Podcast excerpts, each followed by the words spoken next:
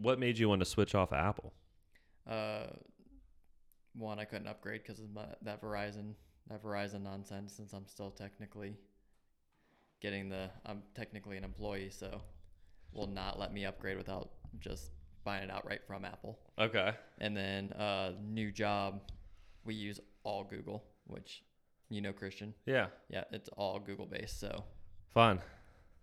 So, how do you like it going from Apple to Google now?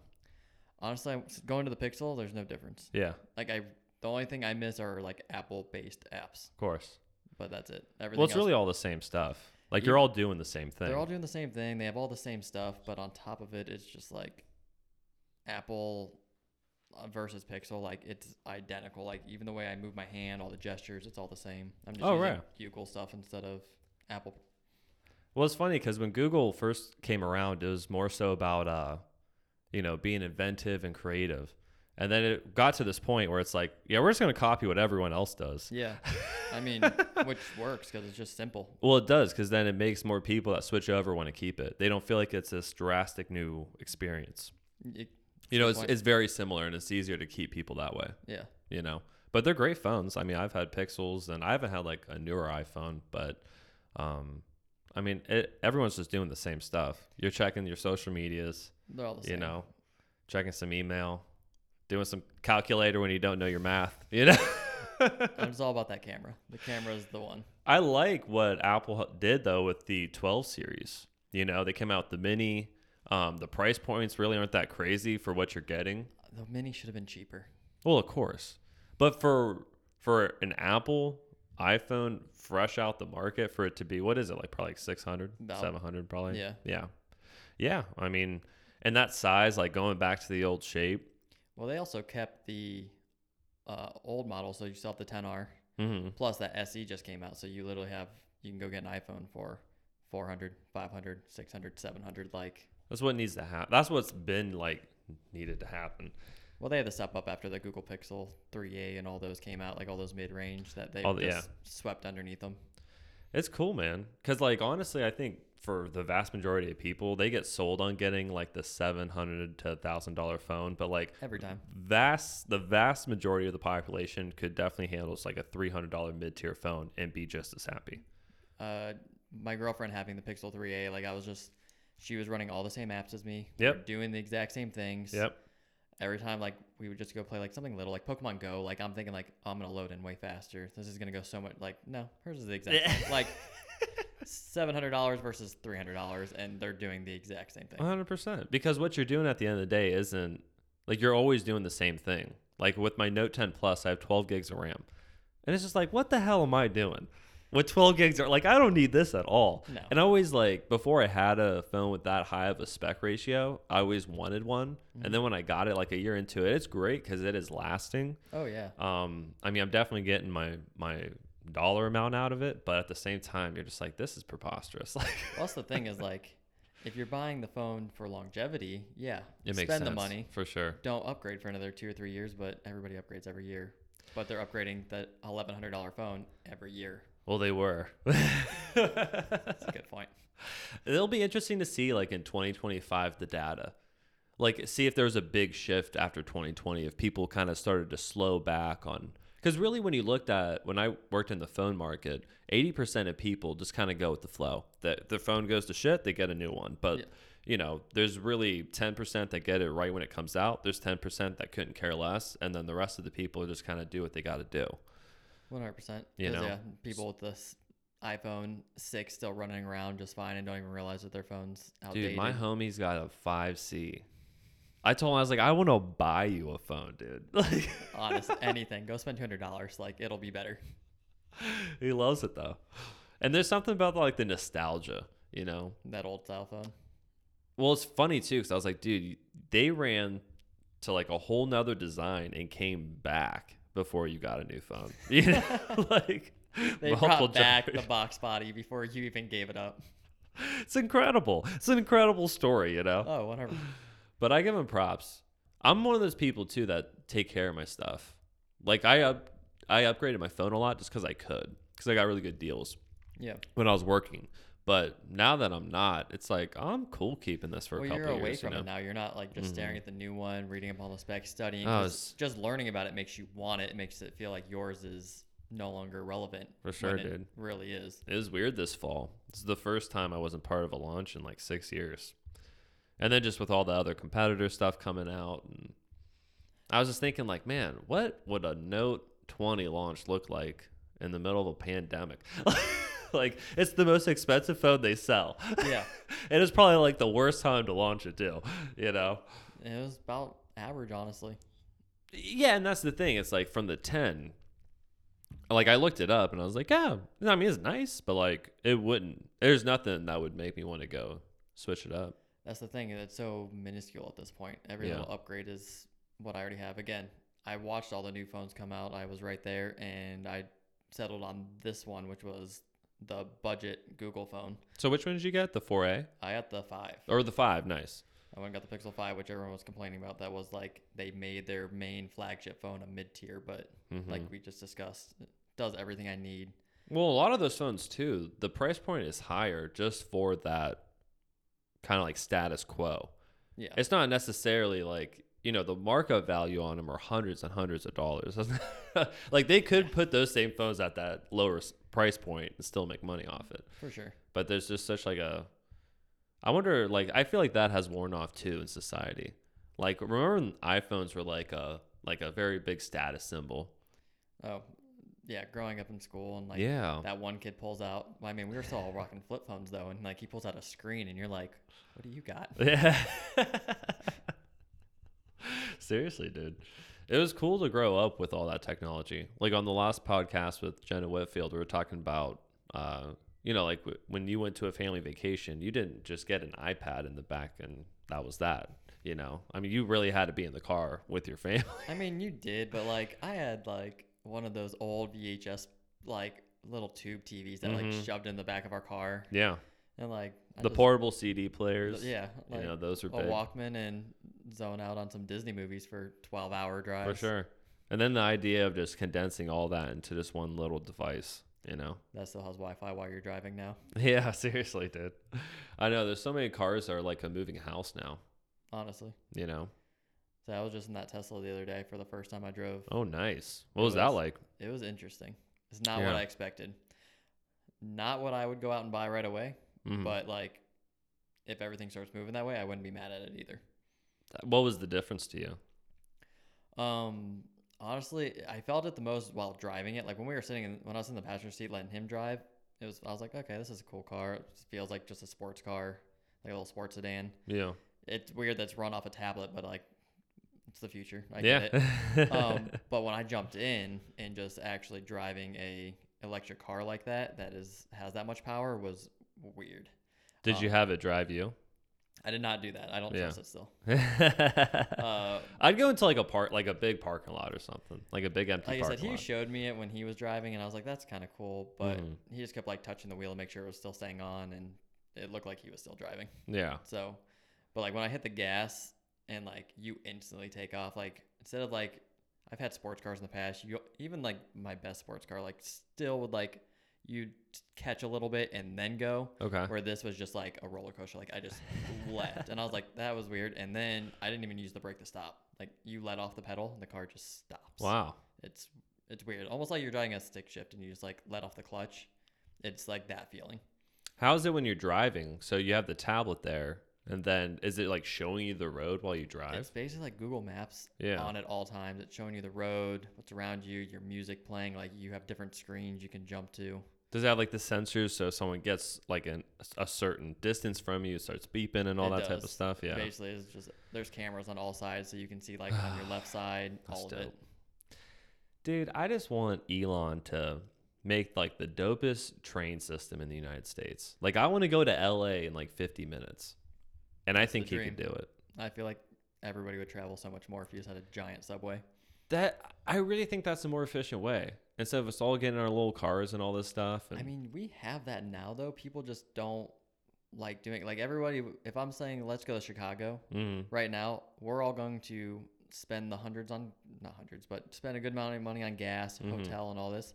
pretty sure you can take like a Greyhound bus for like 35 bucks. Oh, for sure. And it'll take you the whole way. But like, that's just not a thought people have. Yeah, there's a weird stigma on that. That's how I went to New York City when I was younger with my aunt. I mean, we just get um, bus rides. Mhm. You know, meet you out Walmart like 5:30 in the morning, hop on, and they just drive you there. To stop every two hours, and I used to know. go to my friend's house like that when I was a little kid. Like, it was like 10 cents. And it'll drive you across town instead of me riding my bike 10 minutes throughout the summer of like sweating. Like, let's jump on a bus real quick. yeah, it's weird that that's not like a more popular way of transportation. You know, I don't know. Like I said, it would be so much more efficient. It would. It is. It still is. I feel like I just most people don't really want to do that. Granted, it was weird in a college town because like when I did get on the bus, it's like me and like forty other college kids just Mhm. going to their next class on the Parta Yeah, versus it's not like a city. a city would be a Yeah. little different. I know, dude. That is a different ball game when you're in a major city with all these different like cultures and people, and Yeah. you can get smelly, especially now. You know, Now, now is not the time to sell the, the public transportation. I'll Keep I'll, your cars. I'll be in my car. For sure, dude. Well, I wanted to talk to you about uh, kind of like your experience working during the pandemic because you were working in retail, working with the general public. You took you had some time off, then you went back to the store for a while, right? Yeah. So when you get back, what what does that look like? It was a complete shift. So like I expected it to be slower different things like that, but like just um everybody's operating the same. It's the same idea. Like that aspect didn't change, but it was just the way that you talk to people, the way that people came across like that. Before people were always more friendly, and it's not that they're not friendly anymore. It's just everybody's on edge. It feels like. Mm-hmm. So every time a customer came up, I don't know if I like, do I stand by you? Do I stand back? Do I shake your hand? Do I not? Do I? How do I Mhm. greet you? I can't see your facial expression, so I have to now guess. Just a lot of that, and then like I said, some people are acting like it doesn't exist. Other people are purelling as they're walking up. Like, Yeah, just- you never know what you're gonna get. yeah. You definitely see the full spectrum Mm-hmm. of how people are taking it, and it's odd, especially in that setting when you're like in a sales setting and you have to read a lot of nonverbals, and that is just eliminated. It was a lot harder, You know, I mean, you're just looking at someone's eyeballs. honestly. I don't know if you're frowning. I don't know if you're smiling. Honestly, you could just be mouthing things at me, and I have no idea. So, like, you were selling um, mobile phones. Yes. So, how did that work? I mean, people are coming in, they want you to touch their phone. I mean, are you allowed to touch Ev- their phone? We were allowed to touch their phone, which I thought was weird because like they were completely. No one was upset with that. I was more upset with that one. Just Yeah. being the germophobic person I am. Well, uh, people's phones are disgusting. They were gross before this happened. Right. Now it's even worse. um, but like yeah, people just throw me their phone all the time, and just like have no problem with that, but wouldn't let me come near them. And I'm like, Yeah. okay, that's fine. They'll like slide it under the glass and let me play with it, and then they'll grab it and make a phone call, and I'm like, that seemed about the same. I feel like that's everyone, though. Like, everyone's taking these, like, odd precautions, but then there's, like, these few things that we let slide and that we don't The phone is a question big that one. kind of contradict everything that we just. Yeah, I don't Like- think people realize how gross phones are. Oh, I mean, there's a statistic out there that's grosser than a toilet seat, Again, I've always you know? Because everything you're touching and then your face and then I what people do with their phone, you know? I destroyed my last phone from Purelling it throughout this pandemic. I would just as soon as I got home, I would just wipe Purell all over it, yeah. which didn't hurt the phone, but it like got in the speaker. It like, Right. made it quiet. Like I ruined my last phone doing that. Right. Yeah, dude. I mean, that has to be a crazy situation. And, and it's like there's really no there's no fix to it, you know. No, it's just gonna be a comfort thing Yeah. as we kind of move forward. Yeah, and I think people are like not very quickly, like at a slow pace, but they're starting to get more comfortable. People are yeah. I definitely it got the longer it's been going on, the more crowded it would get. The more people aren't as nervous anymore. hmm Um, like I said, it depends on the individual. I had extremes of both, where we have those who like are in a little glass bubble and not coming anywhere near us and just screaming, which is fine, to like people who refuse to wear the mask and Yeah. are upset with you that you're even wearing one or acting like something's happening. I really do think every person should have a job like that, just working with the general public, because it is so easy to have a perception on whether it's a super a certain type of person or a certain group of people. Like I felt like working that job, dude. I learned so much about so many different cultures and just like the way people interact, you know. It's yeah, it was changing, and every year doing the same thing, it like was different every day, and I learned more and more each day. Well, you just never know what you're gonna run into. You know, I mean, I've like, we can make a whole podcast on stories. Honestly, it's just interesting, dude. Is it? You realize how many lonely people there are in the world? Because I would never interact with these people if I wasn't working. yeah. But these these folks that just kind of linger into stores and they make conversations with people and I don't know, man. It's just like, can't we find a better way to like get people involved in the community? You know, it's true. instead of just like going store to store and just shooting the shit. Like I said, it's different because you do talk to so many people all day long. I I, built a lot of relationships. you do, and I also enjoy, like you said, I think everyone should have a job like that where you're forced to go interact with people.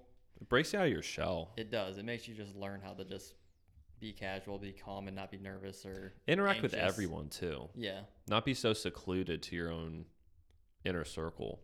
Just my first week, that was like one of the first things. Even when I watched new people would come in there, like telling them like, "Hey, you have to go say hi to this person, start a conversation, make Yeah. them not hate you, and then help them, And then sell them something. and then sell them something." Like you had to go do it, and like they would hire in people, and like you could tell like who was more confident versus others off the bat. But like, Yeah. Well, you could tell who was who was gonna stick around, and sometimes you could tell who wasn't gonna stick around real quick. You know.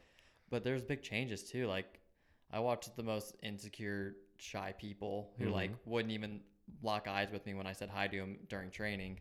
All of a sudden, run up and just start talking to anybody now. Like no, that's was, a beautiful thing, dude. Like they walk in the room, they just start shooting the shit with everyone. It's like because they start feeling comfortable, they start building those relationships, and like that's growth. Yeah. You know, like when you get scared and then you run, that's such a terrible reaction. You know, sometimes you just got to figure it out. And those things you can correlate into the rest of your life. Like it's good to be able to walk up to anyone and start a conversation. it is. Be approachable, you know. It just helped me in general. I mean, I wasn't that shy before that. Like I thought that was Mm-hmm. an easy part of the job because I never really had that issue. But I watched, like you said, the growth of others. But it is the like in different situations of just like walking in, like I coach, and just like going to be able to go and talk to parents and like it's not awkward at all. Like they'll be. I feel like they try. Like they don't try, but they're more awkward than I am. Of I have to get you out of your shell. I have to get you to talk because you came up to me for a reason. So like let's get it out. Like No, I could see that for sure. You know, because I mean, for some people, all they do is go to a job where they've worked with the same people for decades. You Mhm. know, and they just have the same interactions over and over. So when it's a new person, it's like a shell shock thing. oh yeah. You know, but it takes people like us to get those people out of their shell. Because everyone's pretty cool once you break them out of that mode. Most people want to talk. Most people enjoy. Yeah, most people are friendly. Contact, like they want to Yeah. hang out. They want to have a conversation. It's been like an adamant thing about me this year. Is like if I don't have a mask on when I'm bike riding or something, like I just make it a point to smile at everyone. Yeah, you know because i think that's just missing you just gotta spread a I little agree. positivity you don't need to do anything crazy i don't need to throw you a damn birthday party but you know a, a nice smile hey how's it going I take a birthday party, man. you know it goes a long way you never know what could change someone's uh, outlook I, and that's the thing is like keeping your mindset like that because I know we don't always do it. Some It's days, Some days I want to talk to everybody. Other days I don't want to see a person and for I'm just sure irritated. But like, like I go and play volleyball with a lot of different people every single weekend. Uh, this last weekend I saw a dude who everybody instantly I don't want to say they disliked him, but they didn't like the way he was playing. right Um, he wasn't from the state, and like everyone's like instantly like I saw all their little opinions of him like slowly changing, and everyone's getting mad at him. He was winning. He was a good player. Uh, Mhm. he just uh, there was a courtesy rule when you play co-ed in volleyball. okay Uh, Ohio is like one of the only places that do it. He's from PA. okay Actually, he was from New York. Sorry, he's on the border, uh, and he didn't understand it. So like, what do you mean by a courtesy rule so we play two on two, guy and girl. okay The courtesy is when you're serving, you serve the guy serves the guy, the girl serves the girl. That way, both you're not just picking on one player, so everybody gets to play, kind of thing. Yeah. And then the other big thing is like the guy isn't supposed to turn and like rip the ball at the girl, or you don't hit it as hard as you can. Like you can do a shot, like they're still playing, they're still on the court. Just don't turn and hit as hard as you can at them. right Which I'm not sure why that's a rule because most of the girls are better than the guys. Like So is he just spiking it or what? anything, uh, he'd never let like the first game he didn't understand and he just hit it anywhere he wanted and everybody was getting super mad. And like they all were like over him by the end, and I'm like, no one's even said hi to this poor kid. like he thinks he's doing great. He's having a good day. He's Right. winning, and like slowly this whole group like group of people are slowly like getting upset with him. mm-hmm. And I just went over and just started talking to him, and he was like super excited to be like, he's like, this place is awesome, and I'm like, you don't know. Making a rough first impression. Yeah. I mean, I, we told him he's like, someone made a comment, but like, I just, I don't know. Uh, where I play, it's always co-ed, and like, there's there's not that rule. Like, Right. you're playing, you're playing, and I was like, I get it, and that's why, For sure. like, it's different. There's this weird thing that happens when there's like this outsider entering the group. For sure. And most of the time in those situations, people tend to look for things, you know. And in that situation, it's pretty obvious why he stuck out, you know. But there's uh, always like that weird energy of just like this outsider coming in. But it takes people like you to like go over and break that ice, you know. Because honestly, if you, if you just had a conversation with them, yeah, like we with talked about, it, and he was like, yeah, and like after that, I I don't know, I didn't watch the rest of his games. For all I know, he could have kept running Right. right. the girl. Like I don't know, but uh, I think he got better later. But either way, like we don't just play co-ed. Like I asked, I got his phone number. I was like, if you want to play, like we can play men's, and then I don't have to worry about being the bad guy with you, yeah, because then you can hit the ball wherever you want. for sure. But yeah, like I'm not gonna just get upset with the guy just because he's. I, I could understand the people who were playing him and getting frustrated. Luckily, I was on his court, so I just watched him and I was like, "Oh, that's a good player," and everyone's gonna be frustrated with you. I'm like, he doesn't know. For sure. That's easy to happen in sports, though. Everyone's super people get yeah, people get super competitive. You know, there's something that comes out of people. It's different. Yeah, I'm so laid back until it comes to any kind of competition. some most people are, and then you see the other side. Yeah, there's definitely like that line between like competitive and like too much. Definitely, I don't think I hit that too much, but yeah, I definitely think I'll surprise people. self awareness is key. Yeah, Definitely key, and uh, I mean, competition's healthy. You know, it's Very. healthy to like push each other, and and that's really the only way you end up getting better. Well, people treat it negative because again, people do get upset, but like, like you said, that being upset is not a problem. I mean, if, I'm mad on the court, but as soon as we're off, like, I'm fine. It's done. Yeah, I'm done. But yeah, I'm with you on that. I definitely want to try as hard as I can while I'm here. For like, sure. When you're in the moment, but when wanna- it's done, it's done. And I don't think it's a problem to not want to, to not want to lose. Like, Yeah. It's weird when people hold on to it too. Like you really just fuck their day up. it's just like like it was a game and it got a little heated and then it it ended and Well, those are my favorite. The guys on. who get heated and they'll like say something and it like completely messes up the other person, or they'll get too mad, then they can't play anymore because they're too upset. dog. It cracks me up. One time uh, last year, JT and I went to Kent State Rec to play ball. And there's this kid and he's always there. And he's always talking shit, you know. And I just like especially in basketball, I'm sure this is in like every sport.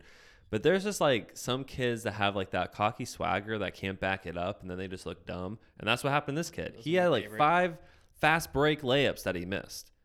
And when he missed the fifth one, like I I fell to the ground, started laughing, and then JT did like the ah, like the loud laugh. Like I could tell he got embarrassed, and I didn't mean to like embarrass him, but it was like, dude, stop talking shit when you Yeah. are missing wide open lanes. like we're not even coming down anymore because you just keep missing them. I'm just gonna wait. So he says something slick because we were laughing, and it just pissed me off. And we were we had one point to go to win, and I take the ball a couple feet from the three point line, and I hit this three, make it, win the game in his face, and he was such a sore loser about it. He was the only one that didn't give me a dab. You know, That kid. that kid, you know, the kid that was going to talk shit, play terrible. Then I shoved it in his face because if you're going to talk shit, you got to back it up. And that's how I felt about it. I'm like, all right, you want to talk? Then let's talk. Yeah. Hit a dagger. And like to me, if, if that if I was on the reverse end, I still would have went up and dabbed. Like, good shot, For bro. Yeah. Good shot. Cool. It, you know, it, it's fun to like keep pushing each other, but some people, I could tell, it just ruined his Well, day. But if it kind of felt with good. That ego, like you know, you're gonna do bad. Like That's what anytime- ruins you. Anytime I've ever gone into a tournament where like I'm high seeded or anything like that, mm-hmm. and I'm like, oh, I'm gonna do well today. Last Yeah. place. I'll lose the every game that I should in my head win or feel like I should. Like Mm-hmm. So much of it is mental when it comes to sports. I mean, physical for sure. You know, you got to prep and all that, but more like mental than physical. a hundred for the most percent, a hundred percent. I mean, especially in something like basketball where you're running a lot and you get to like that third, fourth quarter, and you're like, damn, Yeah. you huffing and puffing, you're you're drenched in sweat, you got some bruises, you got some scrapes, you know. Like I I love when you're just like you feel like a little depleted yeah. like and then something gassed. happens and like it just gives you that boost again Mhm. and you just kind of make that last push at the end there. You know. That's a big part of it. Is again being able to still focus while that fatigued. Mhm. Again, that's the mental part of realizing that you're tired, but not letting it affect you in that Yeah. way of being lazy. But it really like what really helped my like my mindset going into was breathing. I never realized how much breathing played a part, in, especially in basketball. All Like sports. when I shoot the ball, I breathe with the shot, Mhm. and my shot goes in way more when I breathe with it than when I get, t- you know, when I just hold it in. Yeah, I watched this whole giant uh, thing on breathing in sports and like sports psychology, and I do it in between serves. And it's Mhm. not so much because like volleyball, like yeah, I play sand volleyball, but it's not very. It's not like basketball where you're like constantly running. Yeah, It's more explosive, so it's just Definitely. short sprints. So I'm never really gassed or out of breath. When I get tired in volleyball, it's like my legs are jello-y and I can't jump much higher any- anymore. But uh, I take those deep breaths uh, in between serves to like reset because again, it's so stop and start in that game. mm-hmm. And if you make one bad play, like you're just gonna stand in the line and do it again. So you have to like reset the every time, so you don't get more and more sad throughout the day. for sure. What's your recovery like? Do you do any anything for recovery when you're done playing? So I've been slowly, as I've gotten older, I stretch a lot more after Mm-hmm. as well as before. Um, I own that uh, Hypervolt gun. Yeah, That- dude. Dude, that's my. I put some of my buddies exciting. onto that this weekend. My one buddy came up to me. He was like, uh, "Man, can you try to crack my back? Like I have this knot in my shoulder, and like I know it won't do much, but I said, bro, let me change your life." So I went and got him mine, and uh, yeah, dude. I mean that those massage guns are just a different level. It was like when buying it, I was like, this is a waste of money. Like I'm just buying myself a toy. This is dumb. But like I've used that so much that it was Mhm. worth every. Again, I play a tournament every weekend. As someone who's constantly, you've worked with me. Like I'm constantly holding my shoulder. Like hmm m- most of that is like I won't say gone, but like it definitely helps me like get better back faster. Oh yeah, Cures up my legs. I'm not as worn out the next day. for sure. Oh yeah, man. Like when I go for 25 mile bike rides and stuff like that, like if I do the massage gun, stretch, and the inversion table, You feel pretty good the next you day. know, I mean, shit, I did all the leaves outside yesterday. I did all that stuff after, and Yeah. you know, usually I'm I'm rough for two three days, but My thing is more it's the what I've noticed, like I said, as I've continued to play sports, is it's the what you're doing when you're not playing. mm-hmm. All the stretching, Yep. the band work, like that is what's like. I used to have all like my knees hurt all the time, like jumper's knee. Yep. Uh, all my pain in my shoulder is just all tendonitis. So as long as like I, I ice before, after, do my stretches, do some bands. Uh, that foam roller is incredible. Yeah, dude. I got one of those too. Yeah, like Those are incredible. doing all that and like I go back from like waking up every day with like pain to like I'm just a Feel little tired. great. Yeah, I just feel a little tired. Like I normal. know. I know that, and like when people that aren't into exercise, I don't know. Once they get into it, it's like the recovery aspect's not pushed as much, but it's just as important. Like I said, I ignored it for a long time and I remember being like 25 and I was playing indoor volleyball, which is I think a little bit harder on my body, just that hard floor jump up and down. Mhm. Playing ev almost every night of the week, tournaments on weekends, and like I was like limping to work the next day, and I'm like, I'm 25. Like, why do I feel this way? I started stretching, and like all that went away. Like that was it. That's not the stretch. My hamstrings were a little tight. Which is so weird. Like when I was playing basketball in high school, we would stretch for like 10 minutes before practice. Yep. Like it was not this important thing that they really walked us through, No, you know? We didn't stretch after practice or anything like that. no, same. But it would have made such a difference if we did, you know, a half hour before and after. Oh yeah. I wonder if they do that now. No, I doubt it. as, a, as, a, coach, I don't make. I like. I'm like, No. do your more, do your little stretches, and then like, let's get in the practice. you, you coach high school? Yeah. Nice. And you coach girls or guys, or is like I uh, coach guys. nice. Now, how you guys doing? Uh, I didn't have a season last year. COVID hit right because it's a spring Oh, sport for shit. guys. Mm-hmm. So yeah, it, like literally, I had like four practices, and then it, they shut us down. Before that, we were we were looking really good. Um, I only lost one senior. He was like one of my best players, but it was only we lost. Sorry, we lost two seniors. Both were solid. The one was like my main hitter, but like the other kid was he was solid, but we had other underclassmen who could keep up. So that year, last year, 2020 year was like Mm. gonna be my year. I had two twins who were monsters. Like we could have probably have gone to the states maybe, and then COVID hit, and like they all graduated. Rained on you. yeah, That would've- sucks, That'd man. have probably been my best year as a Yeah. coach. Damn, dude. Well, there'll be other years, hopefully. Oh yeah, Other twins. other twins. Uh, my team was copy and paste. I had a set of brothers and then two twins, Uh huh. and like they were just athletes. Yeah. It just made all the difference.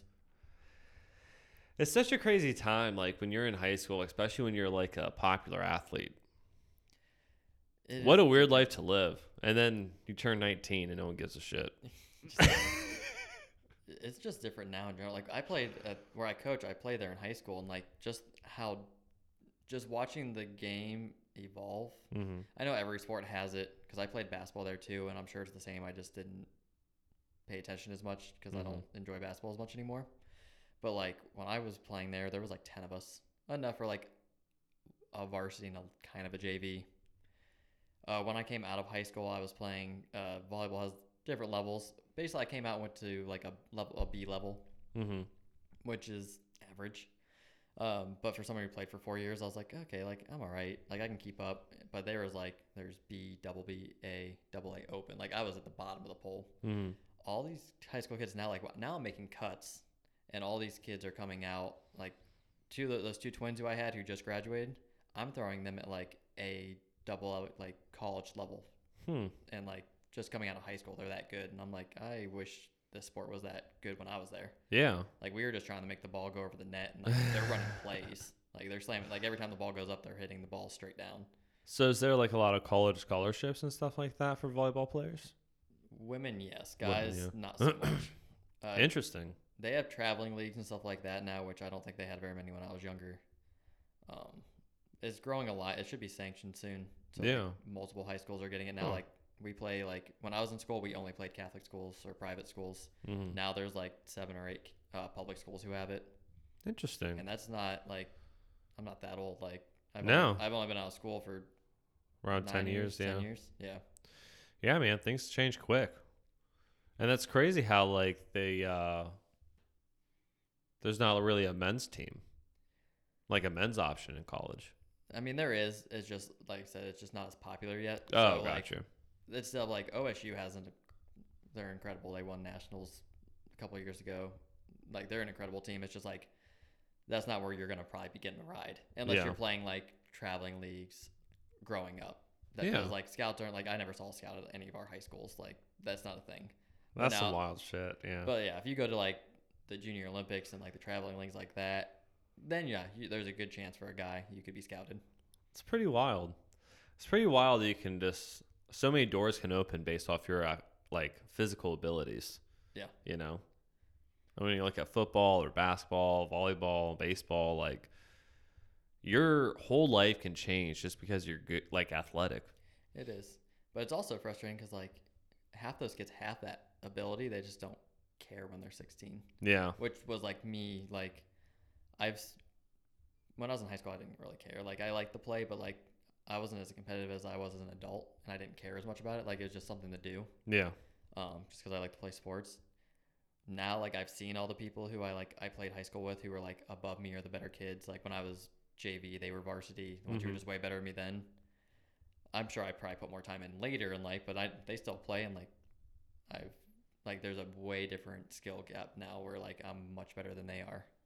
And I uh, believe it because you spent a lot of time doing it too. Exactly, which is just I don't know. I just think it was weird where like if I cared that much back then, it probably would role reverse. Like in my head, it was because I was like, oh, I'm short. oh, Well, I'm it's a different thing too but- when you're when you're in high school because you're figuring other shit out and like you you're probably not even like as invested into it at that point, you know. No, I, like I said, I would show up to practice late. I'd, Oh, for sure. Yeah, That's how I was with basketball. You know, it was like it was something. It was just because I always did it, and it was like this extracurricular that I just always did. Exactly. You know. But then once uh, I came to school, I didn't play for a little bit for like a couple of years, and then I started to get back into it. I took like two years off, and then I discovered that there was like adult leagues. I was like, oh, this is cool. Yeah. And then I found out like the whole other competitive side that like there's you can actually go places with it. Not go, but like I played against like sponsored players. Yeah. Uh, I met a lot of the like college players from like Kent State, the girls or different things like that to play at like higher levels that way. I did get to play with the uh, libero from the national team Mm-hmm. from the USA team. Nice. He's gone to the Olympics. He showed up one day. Like that was awesome, and I was like, "That's just kind of weird." Like I never expected just playing sand volleyball that I would meet like an Olympic athlete. Well, it's a different like uh, community, you know. Yeah, You know, and then you're meeting other people that have the same interests. Like I always tell people that when they're like, "Man, I just I'm having a hard time making friends and stuff." I'm like, "You just gotta go find what you're interested in and go Yeah. do that shit." Because then you just meet other people interested in the same thing. yeah, just a room full of people. You know, like how many people do you know because you play volleyball? hundreds? But without that, if you just went home and sat in your apartment every night, like you wouldn't have that Exactly. type of network, you know. So it goes a long way. You know, it's more than just the physical like exertion aspect of it. Oh, it's a whole social It's a whole social yeah, dynamic Like, that's sure. like what I do on weekends. Like yeah. some people. Well, it's healthy, too. Like that, but yeah, like every weekend I'm going this. Not the same people every week, but like I'm gonna go hang out with the same like clique of people for the most part. So you still playing now with all this COVID stuff? They're still letting it happen. Yep. Uh, it took a while for them to get started. Um, I it's like fully back. I don't do like I haven't played. I don't really play indoor much anymore. But like I try to avoid like the six on six. I do mostly just two on two. Yeah. So the tournaments are smaller. It's only like fifty people, and you're spread out. You're on a different side of the net. Uh, they've eliminated like Sounds good. we don't really handshake or anything after games or anything Right. anymore. You just kind of like do a little air five and walk off. There's You Purell should just salute everywhere. each other, you know. Exactly. So like, yeah, it's still being out in public, but like, I definitely feel more better about it, especially when You we were need in it, the summer man. when it was outside. Like, yeah. Oh yeah. When you're outside, it's different. But you need it. You Yeah. need to go interact with people. You need to see people and talk to them. I agree. You know, this like, just go hibernate inside of your house and I'm too social for that. I can't do it. can't do it now. That I was uh during the end of like lockdown. I went from like I ran cross country in high school, but like once again, that was just the same shape. Like I never really enjoyed running. I was running like five to six miles a day during during all that, just because I was so like I couldn't sit still. Like I just I just would walk outside and I was just like I'm going for a run, and I would just next thing I know I'd be like I'm like three miles from home. I gotta go back. That's so funny. Um, so what did you think of the whole when COVID first hit? Like, what did you make of it? What what did you think was going to happen, or what, what I really happening? had no idea. I didn't think it was gonna last as long as it did. Like in my head, I was just like, "This is interesting." I figured we'd be shut down for like a month or two. right. Like that was fully invested. And then like three months hit, and I'm just like, Still here. I'm s- I don't know what to do anymore. Like I'm out of house projects. Like I can't mow the lawn anymore. uh, luckily, I just I was blessed. I right before COVID hit, like I paid off all my bills. there you go. Like I don't know. I just like So a good I was spot. saving up and I was just like, oh, I'm gonna pay off my car. Like I paid off my car. I like did all these things, and then like two months later, like COVID hit, and I was just like, whoo, that was that was nice timing. Yeah. Not that I like I was still getting paid and stuff like that, but like I was still like just that stress of like, eh, I don't really have. Yeah, you didn't have the financial yeah. I didn't have it. that many bills going on. Yeah. Yeah, so I just I I didn't enjoy the lockdown by any means, like most people didn't. But on the other hand, I do think it was a good time to reflect. Mm-hmm. Like I started looking at different career paths because we worked together. I was very over where I was at, but like I just didn't have that. I don't want to say motivation. I just didn't have that time to sit and actually think about what I want to do because I would For just sure. go work, go play volleyball, do what I. I would basically just go work, struggle through it, and then go do whatever I wanted to do because I was Right. super happy outside of work and doing all that. mm-hmm. It was just the actual job that was kind of wearing me down. Where like that gave me time to like sit and think, be like, okay, I got time to think. I do not want to go back to where like I want to go back to work, but I also don't want to go back to that job. So like, yeah. I need to figure something out. So like I started like researching, I started studying, looking at different like uh, like educational or career paths. It just gave me time to kind of reflect. Yeah. No, that's good. I mean, making use of that time, you know, that's how I felt too. Is just like I don't want to go back to my job and feel like I wasted all this time and I didn't apply it anywhere. That know? was the thing is I was scared of like after like month number two, I don't even think it was two. It was probably not even a little after one. I just remember sitting there and like I woke up at like 1 p.m.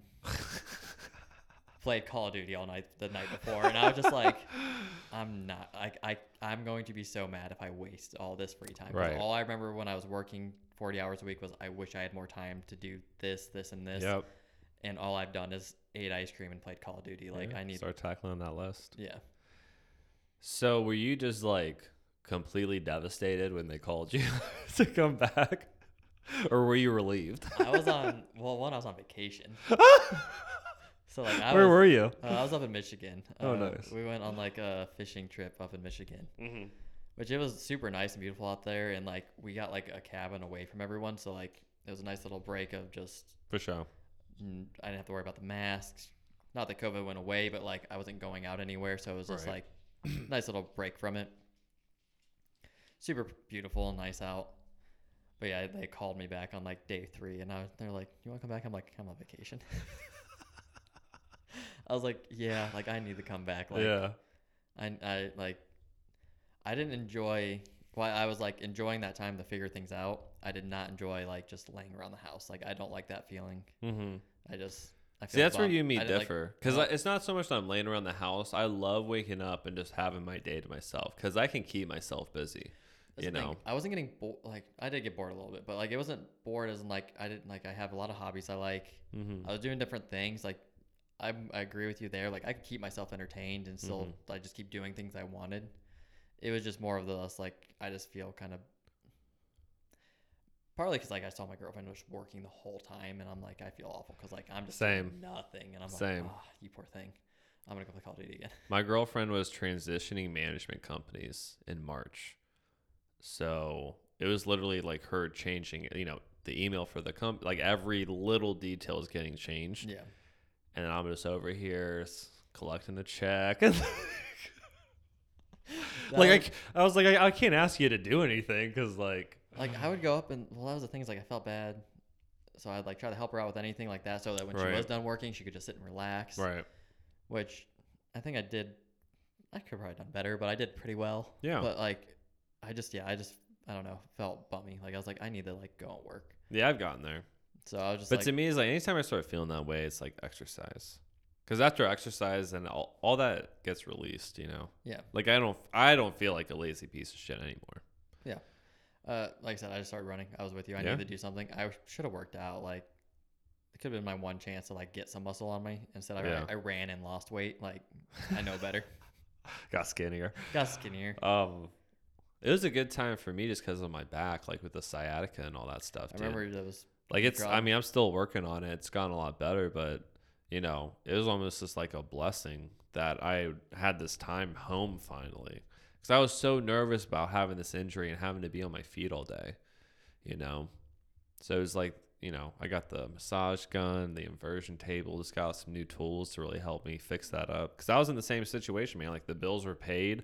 Yeah. I was in a good spot. I got a nice little nest egg. Like, so I bought a few things to help my back out. And, you know, the gym's definitely a place I don't want to be at right now. So Yeah. started getting into some little things just do around the house. Because even this winter, it's just like figuring out things that we can do. Because we're not going to be at shows. We're not going to be doing these big gatherings yeah. you know so podcasts like get, make reasons for people to come over and just spend time and do different shit I agree. because you got to do things on smaller scales now Which I don't mind doing. Like I like doing stuff around the house. Like you said, I bought a bunch of like little workout equipment. Um, I bought I did a lot of band work. I got into like uh, yoga stuff. When I actually, yeah, when I came back from quarantine, I played that first volleyball tournament, which I know we talked about it because I did it before quarantine, and all that, and when we still hung out. But uh, I switched to vegetarian. oh wow Uh, so I was vegetarian for that whole span, not thinking anything of it because I was just sitting around all day and just eating everything but meat. Just nothing Right. really changed for me. Cause I didn't eat red meat really anyway. Yeah. So I just basically just didn't eat chicken anymore, which is Mhm. fine. Uh, we got back to that first tournament, and me and my girlfriend were playing, and I play lazy normally, but like not that lazy. Like at least in pool play until we get the playoffs. Like I like to save my energy. Game one, which I'm used to playing like eight games, I was dead. Like Yeah. I, I felt like I was gonna pass out. And she's Right. like, "What's wrong with you?" I was like, "I have no idea." I was like, "I know I'm out of shape. But had like, I can't be out of this much shape." Um, but yeah, a mixture of no working out and no protein for four or five months. I almost, yeah, I almost went to sleep real quick. So what are you doing now? I just learned to adjust it. Um, so I just made sure like now before tournaments I eat like a bunch of eggs. Mm-hmm. I bring like peanut butter, a little like those little peanut butter cups, and then dip them in like rice cakes, or something like that. Mhm. Just keep me going. And I just have to eat more now, just because I didn't realize that I burn off carbs so much faster. Oh yeah. So now I just increased my diet. So For people like us, we burn calories while we're eating. honestly, You know, like it just burns automatically. I'm eating all day long. I just literally just have like a little bag of snacks with me. So you're doing like protein shakes or anything like that? I do at least one shake a day. I might kick that up to two. I've basically regained to where I was before uh, all this happened, like before I switched, where Uh-huh. like I'm staying at that consistent weight. Uh, after playing, I'm like back in the normal shape. Um, the only thing that was killing me was my vertical. I dropped during quarantine. I was like, it had to been like I lost like muscle. Right. Um, but when I was talking to some of the other guys there, they're like, "You're not very flexible for like how much volleyball you play," because they like watched me try the stretch, and I I've never been able to touch my toes. Yeah. I could maybe get a little pu- below my knees. Uh, so I started doing that yoga, Of course. and my vertical went up like two inches just by stretching. Nice. Like Yeah. no muscle, no Yeah. nothing. Like I went right back to where I was after two weeks of stretching, and I was like, "Oh, I like this." Yeah. It's amazing. You ever checked out uh, yoga with Adriene? Mm-mm. Check her out. She's Okay. funny. She's really good at it. Um, she has a ton of different videos on YouTube. They're all free. I'll check it out. But you know, you could do 30 minutes, 15 What was I minutes, an hour. Uh, I was watching a Tom Merrick. Merrick. Mhm. It's like Bodyweight Warrior or something like that. Mm. And it was just like he had like all these like beginner flexibility to like unlock different things. Yeah. And like I was just doing those slowly. Yeah. Then That's what it's about. Doing the stretches slow with the breath. You know, on your inhale, expand the, the stomach, and mm, on your uh, inhale, expand the stomach, exhale, contract. And it goes a long way. Like people underestimate stretching and breathing and just like getting your mind right, getting your mind focus. You know, it, it's like your performance enhances so much by just doing those things. And it's so easy. it really did. Yeah. It was two weeks, and like I said, I was just jumping higher, and then I got my leg strength back a little bit from So- just playing. With your protein shakes, are you doing whey protein then? Uh, I have whey protein. I bought some organic stuff. Mhm. Um, I like that, but it, I, I don't know if it's like the mixture I was making with it, or if it was just that it was like hurting my stomach later. yeah. And then I have a bunch of those pre like, um, they're like Orgain. They're like little pre-made shakes. Okay. I grab those for the morning because I'm just dead tired in the morning. I just grab one and go. Because if you're looking to do, because like I do a plant based protein powder, so they get all the protein from like pumpkin That- seeds and watermelon seeds. that was the one. like the one that was hurting my stomach. It's Oh, all interesting. plant based. Uh, I get mine from a company called Onnit. Okay. And it's uh, it's really good. I mean, I've been doing it for a couple months now because I've never been a big protein shake guy, but like I mean, either. after bike rides and stuff like that, it's just nice, you know, chug that down and uh, I know it's important. Like I was even skinnier than I am now. Like all through high school, I was like 130. Like Damn. I was. how tall were you? Five eight. Wow. So real skinny. I think I grew like maybe an inch after high school. I'm like five nine now. Uh, I started boxing Mm-hmm. just to get in shape. Uh, my cousin was doing, and he was trying to fight. So I was like, I'll come with you to the gym. Uh, his boxing coach actually was. He liked boxing. That was like his passion. But he was actually like some trophy winning like I don't know power lifter back in the day for in Ohio. mm-hmm. And he was like, "Oh, we'll make you, we'll get you some weight on you." And like, I worked out with that dude like every day for like a year, and he put 20 pounds on me, and he, like, was just forcing protein down my throat. Yeah. So course. like, I understand how it works now because like I've stayed at that consistent weight, even though I quit working out years ago. That was when mm-hmm. I was like 22. But yeah, I was like, I definitely need to do this if I want to like stay at this weight, if not gain a little. For us, we have the opposite problem with most people. Most right. people have problems burning it off. We don't. They get so mad at us too when we bring it up. It's not our fault though. But I'm like, it's also annoying when like I ate four Chipotle burritos in one day and I feel like I'm gonna vomit, and I jump on the scale and it's like you lost three pounds. And Right. I'm like, I don't understand what else to do. People are raging right now in jealousy. No, eating- for sure. I mean, it's just like it's weird that everyone's metabolism's so different. yeah. But I'm not mad again, I think all I think also for myself personally, it's because I've taken care of myself too. Because that shit changes. I mean, there's people that were like, like us growing up, and now they're not. yeah, that's very you know, true. I mean, you can definitely reverse the cycle. As I've gotten, since I ate like crap growing up, like I don't even really crave it anymore. Like after I, Same. after I switched to like a better diet, like Same. I have no desire to eat worse because every time I do, I instantly regret it. oh yeah, Like I feel like I got myself in trouble. I'm like, why did I do that? Like, I I do that with donuts. You know, like the shitty donuts in the grocery store, Yeah. and, the, and I forget the brand. But it's like a white box, oh there's, yeah, like, I know six of exactly what them. you're talking about. and they have like the chocolate. It starts with an E. Yeah, yeah. They're so good. And I walked past those, and I'm like, man, those look good. And then like one time I got them, and I took one bite, and like, so stupid. Like, why am I doing this? I know this is terrible for me. It's not that great, but at the same time, like people don't. uh Like when you look in the grocery store, it is just like greens, milk, and eggs, and then everything in between is sugar. Yeah, that's it. All those aisles, it's just like sugar, sugar, sugar, spices, sugar, sugar, sugar. like, yeah. Well, I went. So I'm. You know, I didn't eat fast food for years, Mhm. other than like Chipotle or like Pulp. I Yeah. to keep it a little healthier, but like McDonald's, Burger King, I haven't ate those. I still haven't eaten majority of them in probably seven years. Uh, I broke down the other day. I went to Burger King because they have a Beyond Burger, a Beyond What's Whopper, that? just like the fake, the fake meat. And I was like, well, yeah, I, I figured that, but it's just like a big ass it's just a, burger. it's just a Whopper, Okay. but it's made up. It's plant based instead of. oh, okay, I got you. So I went and got that, and I was like, I'm just gonna knock this out. Like I just, I'm starving. I need food now. I ate like three of those fries and four bites, and I just instantly felt nauseous. I was like, why did I even waste my money on this? Well, you know what it is for a lot, a lot of people, and th- this even happened to me the other day. I saw a KFC commercial, and I was like, They man, still exist. that kind of looks good. And uh, my buddy was gave everybody salmonella by now. and my buddy goes, dude, I saw that commercial the other day too, so I went and got it. Nothing like the commercial. Like not even close. And I was like, man, like no wonder people get sucked into it. Cause Oh, you yeah. like, see it on TV, you're a little hungry. Like, oh, I could DoorDash that real quick, you know? Yeah, And then it shows up and the chicken's just pink and doesn't look anything like the professional. It doesn't, dude. And like, what really turned me off, like a turning point with fast food, and I was I've never been a Taco Bell person, but when I was in high school, Taco Bell got in trouble. Well, they got in trouble for uh, at that point in the early 2000 or the early uh, 2010s. Uh, the law was you had to have in your beef, it had to be 30% beef Yeah, and the rest could be fillers and preservatives and devil juice, whatever it is. Taco Bell couldn't even get 30% beef. I'm like, fuck y'all. Like, I'm asking for a third of what you're telling me it is, and you can't even deliver that. See, this is also what makes me so mad, though, is because like I do get mad at.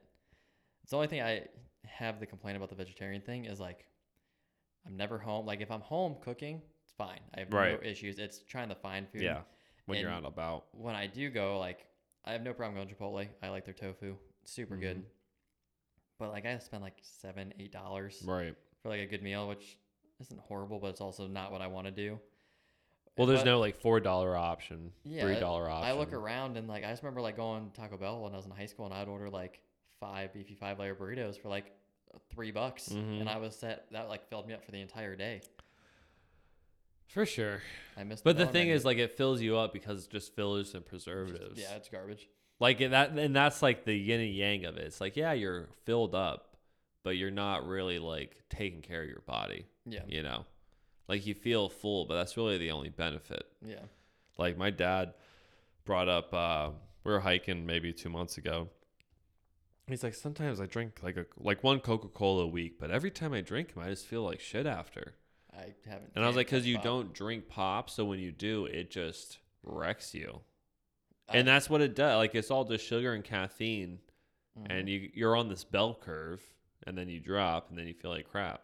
Whereas if you looked at something that was more sustainable, like I've been doing this uh, green powder called Athletic Greens in the morning, Okay. has 75 vitamins, minerals, nutrients, and you put it in eight ounces of water, shake it up before you eat anything, drink it. I usually like take the dog for a walk, come back and get something to eat. Yeah. Starting your morning off with something like that, just like hitting your body with all these nutrients and all you know just getting everything adjusted to get your day going instead of starting it off with a drug like caffeine or sugar where you just end up crashing like there is no crash Breakfast is you know so essential. I, that was one of those other things I discovered as I was older. Of like, if you wake up, drink a glass of water right when you wake up, yeah eat something. that's a big thing Your day see i've actually shied away better. from that though Have you? actually like i have like shied away from doing like a bigger meal in the morning like i'll actually kind of wait to eat a little bit later now like until like early afternoon and then try to do like my bigger meal like it, more so like in the middle of the day you know See, I do a smaller thing, but I just like to eat just to get. Not that I, my metabolism's already fast, but like just to kind of well you want to get it going And I do Yeah. like I need to eat in the morning, otherwise like I'm starving instantly. and well that's the thing about a job too because it was like when i was working i felt like i had to eat in the morning because that was my opportunity so Yeah. it's like i'm either eating at like 8.30 or i'm waiting until you know 2 in the afternoon Yeah. So I felt like I had to. So I would just eat even if I wasn't hungry. But now that I've been off and been able just to like kind of make my own schedule as is, I'll do like athletic greens in the morning and then around noon or so I'll eat a little something, you know. But it's gone a long way. And like I've been getting my friends and family to start doing it, especially the big coffee drinkers in my life. And, you know, I, I got Christian to start doing it. And, uh, I love coffee. And that's the thing, and, and he said that to me when we are hanging out this week, and he's like, "Dude, that's a hard sell for a lot of people." And I said, "I I get that, but eh, we don't look at it like uh like what is this actually doing for me? You know, because people would say something like athletic greens is expensive. It's a hundred dollars a bag for thirty servings. Well, if you do the math, that's like three dollars per serving. People spend five, six, Yeah, seven every dollars on coffee every single morning just to feel like shit in four hours. So it's really not Yeah. that outrageous, you know. See, I I still have a bad habit of going to Dunkin' or Starbucks or any of those. Yeah. See, I'm glad I never got on that train. There's bro. There's a- so many people. There's a difference of like me waking up and like I just make like a normal cup of coffee at home and I use mm-hmm. like just barely any cream and sugar, For sure. drink it and then go versus like me just pounding that like syrup. Like I definitely feel a difference, but I'll fall into that trap. As, soon as I like wake up late and don't have time to make the coffee, like I'll be in that line. I'll tell you what, waking up late in the winter.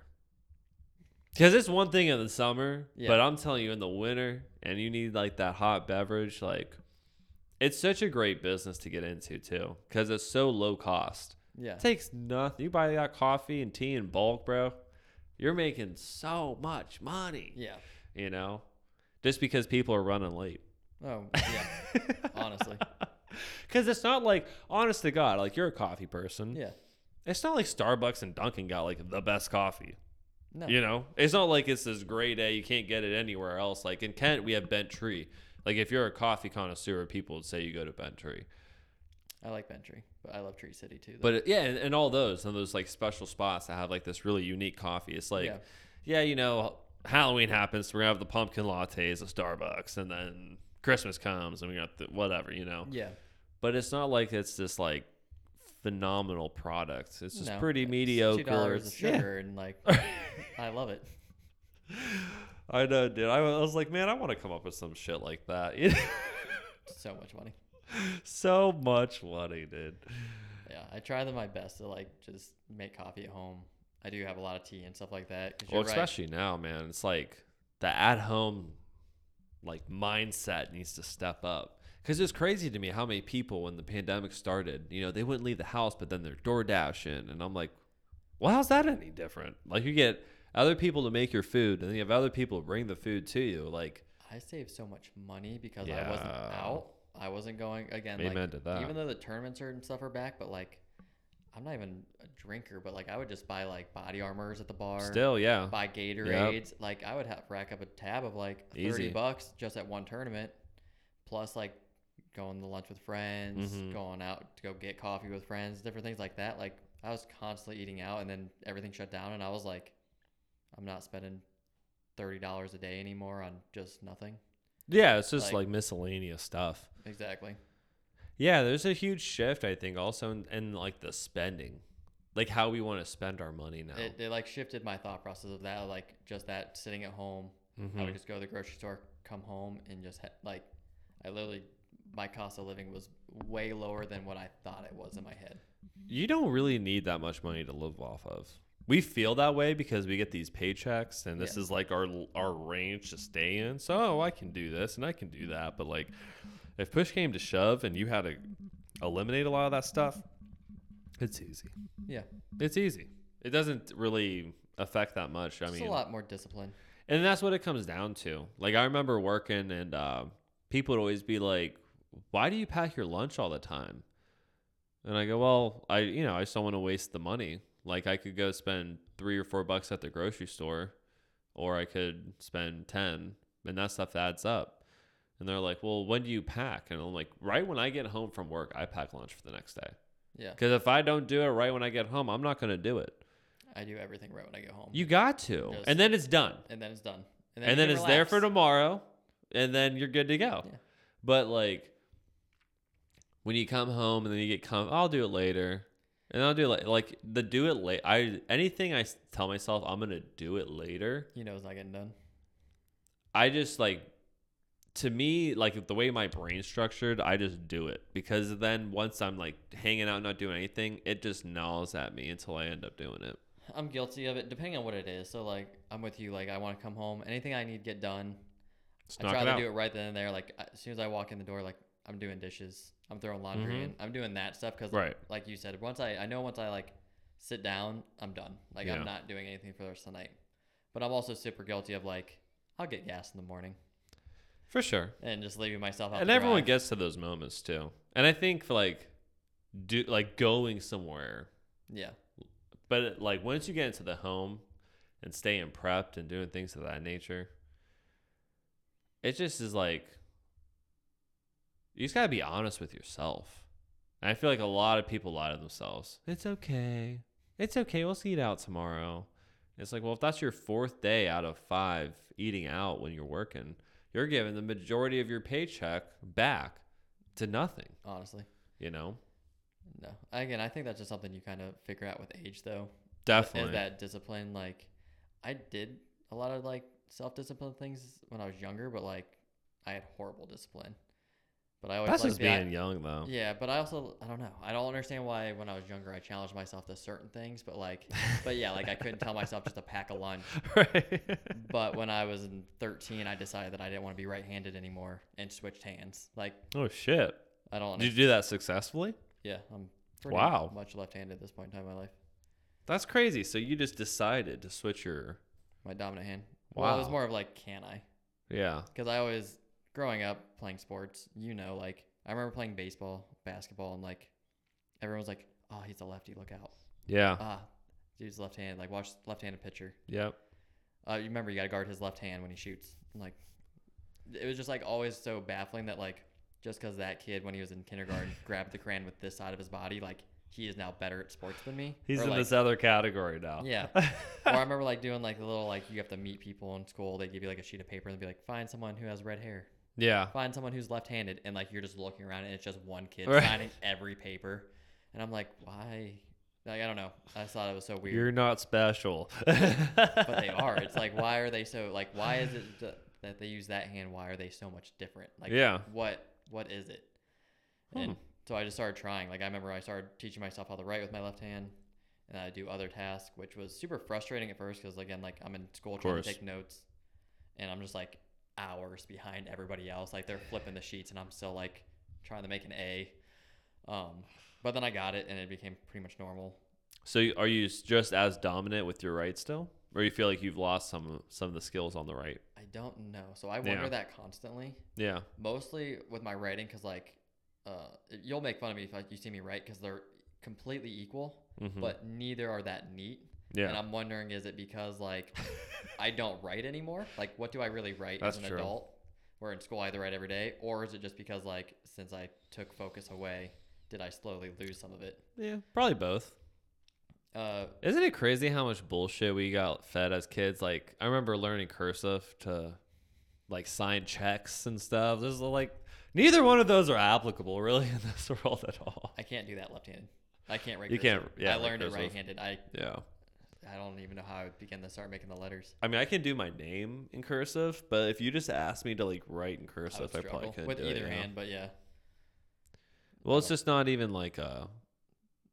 It's just so crazy. Like they just had no idea the tidal wave that was coming. That would just yeah, shift That your the way our is world be a works. click of a button from now on. Yeah. Well, yeah. Everything's not even a real button. It's gonna be a button on a screen. Know, like like if uh, back then, if you told me a button, I would think a physical button you push in. Exactly. Like a button on a screen was not even a thing to us. No, You know, and within 10, 20 years, everything. we're over here making. You know, I mean, shit. Even something like this, I would need a whole crew before. Oh yeah. You know, when we were in high school, I need a whole crew to do all this stuff, and now it's literally just me in my basement, and I remember just called people to come making over. all those skate and I videos with like that little face. hand cam that had horrible lighting. You couldn't really see anything She had to throw on the shoulder like the old Yeah. boom boxes. Yeah, man, it's incredible how far we've come and how much farther we're gonna go, and how uh how we're just going further and further into the matrix. You know, It's crazy. it's awesome, dude. It's awesome that we live in this time of just like this rapid Growth. growth of technology that just changes our everyday constantly. You know, Yeah. We haven't really seen anything like this since like what? ever. I mean, since Uh, something like the telephone or something like electricity was first really, That's what I'm thinking. you know like what I mean? Like where everyone had event. light now and everyone, or even like the telephone too, where like everyone could now call. We went Yeah. from like letters to calling to, you know, Yeah. it's just nuts. And now we're like on this crazy trajectory of just like, I feel like it's like I feel like we've had a few switches like that in history where like mm-hmm, we started get like the plants where like like the big power plants where you could like mm-hmm. change innovation that way and then like the same like we had little inventions up until Mhm. 2000 and then all of a sudden internet And people thought it was like a fad. Like once this internet thing's over, it's like, oh, you silly bitch. you silly, silly Don't bitch. it's like, no, this is the way the world will function entirely. You know? crazy I mean, this is how you do your banking. It's how we're doing this. I mean, it's how. I mean, now people are using it for everything, just to get their groceries to their front door. yeah You know, to get a ride somewhere. Uh, I remember just having computer class in like fifth grade they gave me like one of those floppy disk yeah. Oh, yeah. that those was things your were floppy thick. disk Yeah. and like I don't even remember what I learned like how to turn it on like I don't even know what we were doing I mean, if you think about it, the floppy disk is just a jump drive That's all today. it was, but like I'm saying, like I don't even remember like what I was saving to it. Like I don't remember what I was doing on Our the computer. then. bullshit, like little Word documents about our weekend. I, I guess like I don't even remember like doing anything. And I remember like my mom and them were like, "Who cares about computer class? Like you're never gonna use that. like like nobody cared. Like yeah, Well, that was what what was weird about like going through school because I like by the time I got to high school, I couldn't graduate unless I passed this really like rigorous typing class, and it was it wasn't even like a class in the sense of like I had a teacher, yeah, but the whole thing was a computer program. okay. So she was just monitoring the room. Mm-hmm.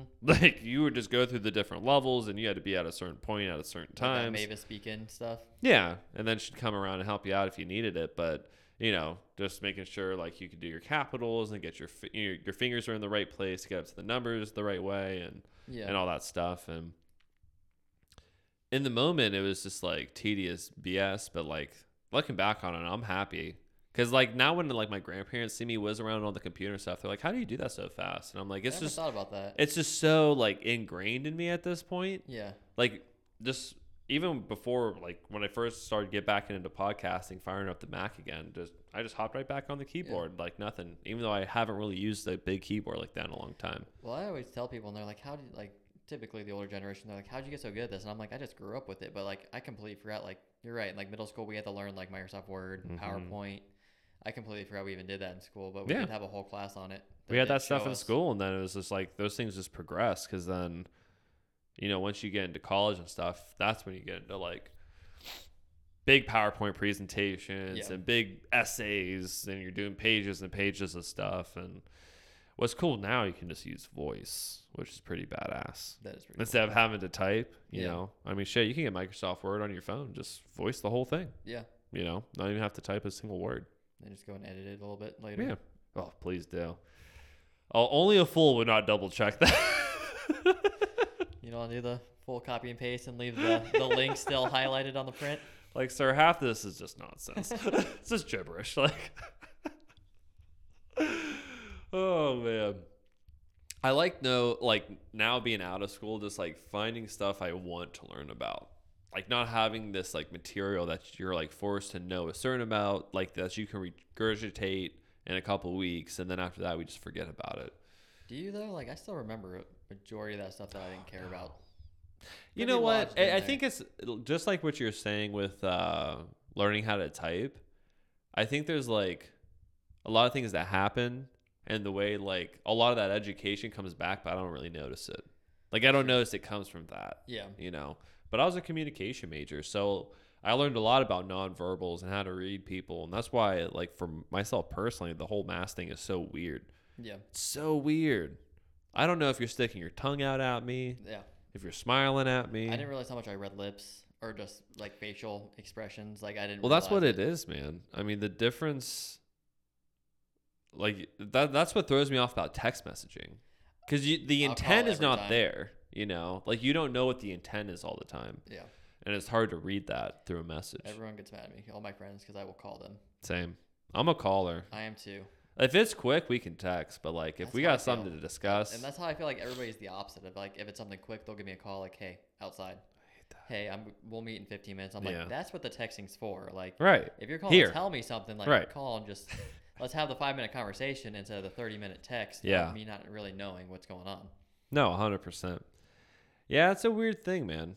Because we went from like letters to phone calls. Back and it was just so relieving. And then for some reason, we reverted back to a message format, Well, which I is just like such a, like an exaggerated communication where you really don't need to do all that. no. It's so much extra work. Well, it's such a teenage thing too. Like I just think text messaging is a very like I'm talking to my friends. Like you don't get to see this. Like I, I don't know.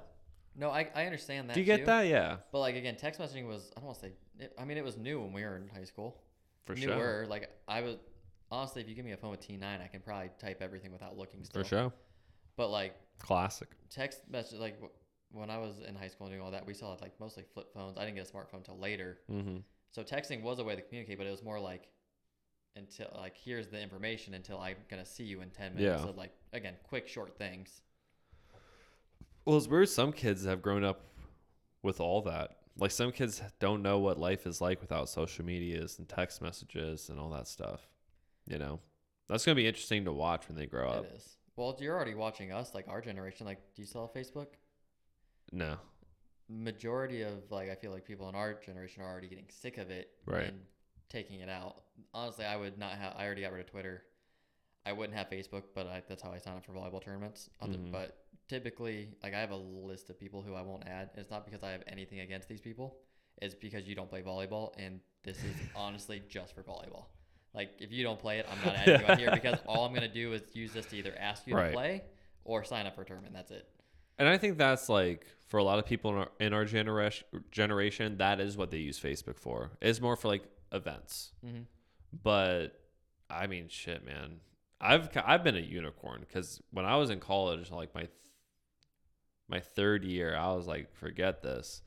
I deleted my Facebook, and then I got back on it for a little bit after college, but then I got rid of it again because, Such a waste of time. and that's what it is, man. It's like your greatest commodity in this life is time. And have you watched The Social Dilemma? I have not because I already You already know. I already know. There's just a whole science behind it. Like people think like, you know, my friend posted something and that's just what's on my feed. It's like, no, those things are there to keep you engaged. Like once it's open, it's there so you keep scrolling and scrolling and then you look at the time you're like, "Oh my god, it's been 3 hours." You know, it's so easy to get trapped and sucked into it. Well, that's the thing is I I'm so sick of going home like I said, I'll do the dishes and do little stuff like that. But like I still have things I want to do, Right. whether it be talk to my friends, come over here, hang out with you, little things like that. And I like I'll just take a quick break and just scroll. And like you said, I look up and it's eight o'clock, and I'm like, It goes quick. it's time for bed. Like I just wasted like the remainder of my free time on nothing I really wanted. Oh, nonsense. Yeah. But you don't even realize you're doing it. Exactly. But uh, for people that aren't as aware of, of how it all works, I would highly recommend going to see, or it's on Netflix it's called The Social Dilemma. And it's not like a conspiracy documentary. I mean, they got people from Google, people that worked at Twitter, worked at Facebook. I mean, these are legit people breaking down the science of how, you know, how essentially it is a war, a race for your attention. Hmm and uh, you know i don't think it's all negative you know i mean if it wasn't for these platforms i wouldn't be able to do stuff like this. It is just all about how Yeah. you use it man. I mean if you use it like anything if you use it as a escape if you use that as something to, to distract you then of course it's going to have negative impacts. But if you're No, I- trying to use it to you know as a tool to to further you know whatever it is a I mean, brand it's or, business, and I don't think it's so much a bad thing. I understand everybody else is getting mad that like they're getting ads and stuff of things that they don't want to see they don't want to see, or they're will type it in the Google, and all of a sudden they're gonna get 50 ads on it. But on the other hand, like I've also found some cool stuff of like I googled Right. like something, and I'm like I didn't even know this brand existed. yeah and it's exactly what I was looking for. yeah Um. It's weird that like with all that data, they're just like we we don't want to like put you in jail or anything. We really just want to sell you shit. Like Yeah. Like just, just give us some more money, please. we don't care that you had sex. Like we really just want to sell you more shit. all the stuff they could do with all that data. It's just Yeah. really funny that that's what we do. Well, that's what we use it for. Like I said, I'm with you. I don't think it's all negative. Like Can I tell you my theory? Yeah. My like super far out there matrix theory. The reason we have like all this data collection is like the great it's like part of the greatest experiment experiment is like getting all this data together on human behavior and all the different ways it can go and it's just going to create like this crazy algorithm that that could make like almost like a superhuman because they would know every possible capability of of any outlook. You know what I'm saying? I think I've seen this Avengers movie. Yeah, I don't, I've never seen an Avengers movie, but it's just like, what are y'all doing with all this? It can't just be to like sell me new slippers because I said my old ones are going bad. Like it's weird that they keep accumulating all the data, and then like, especially our government, like our government says that's illegal, but then they keep doing it. Yeah. You know, But we've been recording history and data for ever. Not at this level though. Not at this level. Again, this is like this this is, part, is this is part of that switch though of like we can do everything on a Like- much bigger scale now. this knows like this like your phone can predict when you're gonna wake up when's the first time you're gonna look at your phone what apps are you gonna look at when you first look at it in the morning what do you look at on your lunch break oh you know like it knows your day where you're about to go next the whole shebang like the what one of the craziest lines from the social dilemma that really stuck with me he said we think that we're like controlling the phone but think about it as like a huge computer looking back at you Yeah. and it's trying to figure out how do I keep you here? yeah. You know, how do I make sure you don't go anywhere else? How do I keep you right here? Oh, here's a notification. Vlade uh, just posted something new. You haven't talked to Vlade in a while. Why don't you message him? You know, Honestly. that's one thing about like since I do have Instagram and stuff, I never have notifications on because that's what happens. good choice. That's what they because then the notification comes through. Oh, you got a like or you haven't talked to this person in a while, and that's what gets you back into it. Yeah. So I always keep those off. Only just calls and texts get notifications. Makes sense. Instagram's by far my favorite one. That's Well, the- it's the only one I got, and it's just like so I it's just for the podcast, but I don't. I don't feel like it's really being like I don't feel like that's the best venue for the podcast because when you look at like Twitter, Facebook, Instagram, it's just so over cluttered. yeah. And when uh, you look at something like a LinkedIn or a TikTok, there it's like the only the, the only two platforms in 2020 where you can still get real organic reach, you know. But uh, I don't know, man. It's weird. I don't know. I just think it's cool that like again, I don't think it's all negative. I think a lot of it is, but like Instagram to me is just way more. It still tries to get your attention, shows notifications, stuff like that, but like it's just pictures. Right. You can kind of yeah. There's an It's not so much arguing There's, and- an ad and all that, but there's no more arguing. There's no more real opinions. I don't know. As I've gotten older, I've gotten more into photography and Yeah. things like that, and I really enjoy that. I also enjoy that like this is like Instagram is for photographers. Like that's how you make a essentially like before you'd have like a giant portfolio and Right. different things, and now you just like well check out my Yeah, Instagram Look account at my right Instagram, here. yeah. I just think that's like kind of cool to go in that direction for that career. Oh, definitely. Yeah, Different I mean, I got a couple got a couple friends that are in photography, and it's a great platform for that, you know. Um, but when it comes to like video content stuff like that, YouTube is about it. but the thing is, like YouTube's just so like Cluttered. I wonder I wonder how many videos are on YouTube in America. YouTube's been out for Like billion, like it has to be billions. yeah, it, it's been out for so long now, and it hasn't gone anywhere. It hasn't. I mean, it's changed, but not really. yeah. YouTube's my if YouTube counts as social media, it's my favorite. I Oh, 100%. more than anything else. That's what like when I look at at the end of the, end of the week and it shows me what apps I use the most. YouTube's always one hundred percent. yeah.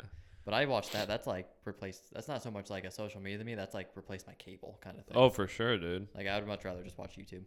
Oh, 100%. I mean, everything's on there. I think it's the best invention that we've like our generation has honestly made. Is like at Yeah. any given time of like That's what the Like, internet needed though back it then. is. It needed one spot where you can go see all the videos well, it's just because everything was all over the place, you know. It was, but like it's not even that. It's more of less like the other day I want to like I'm trying to take wallpaper down. Mm-hmm. I understand how it works in my head, but like I've never personally taken down wallpaper. Guess what? I can YouTube it, and a thousand professionals will show me how to do it For sure. and what I need to do it, and then I run down the Home Depot and get everything I need in ten minutes, and it's done. And I'm like, that would have taken me like probably days before. Oh, for I would have to like call, Had to call a guy. like call a family member who's done this before. They're like show me how, and we're gonna like make nine mistakes. right. Like I don't know. In my head, just to get a professional to find out, watch a five minute video, and be like, oh, I think I can do this now. yeah, man. I think it made like a lot of people realize that like you can do a lot of shit yourself. Yeah. You know, this this idea of like always calling the guy. That's one thing in America. We always want to call the guy. Yeah. you know but it's like you could be the guy like you yourself could be the guy like uh my sister's husband they like redid their first house and they were taking out walls and adding floor just doing a bunch of stuff and i'm like well how do you know how to do all this he's like i honestly don't i just pull up youtube videos That's what I'm saying. Like before you would have out. bought, you would have been paying so much more to Mhm. hire a crew or hire someone to do it. and it's so much more like rewarding too especially when Yeah. it's something like your own house you know like when you're putting that stuff together yourself and then if something goes wrong you can like fix it yourself you're not like always Yeah. waiting around for someone to come do a half-ass job on it you know Agreed. yeah it's a beautiful time in that perspective you know that you can really l- teach yourself new skills or if you're like stumped on something other people have already figured it out for you Well, again, that's like, the, that's this is like the positive part of all the, the yeah internet and, and all the that. negative is that everyone everyone gets to share their opinion now Uh, Yeah, that. you know. well, again, you don't have to take part in that though, but just Isn't the, that like have you ever been that way? Like have you ever been like the person to like go comment on a bunch of shit and no, I have like I've made sarcastic comments I'm annoyed, but like that's about as far as I've gone.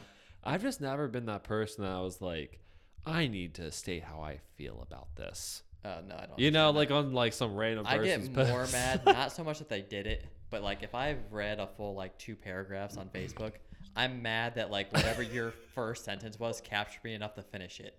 Like I'm irritated with myself, not you. Like, That's a good point. like yeah, I'm. Yeah, just- that's a good point.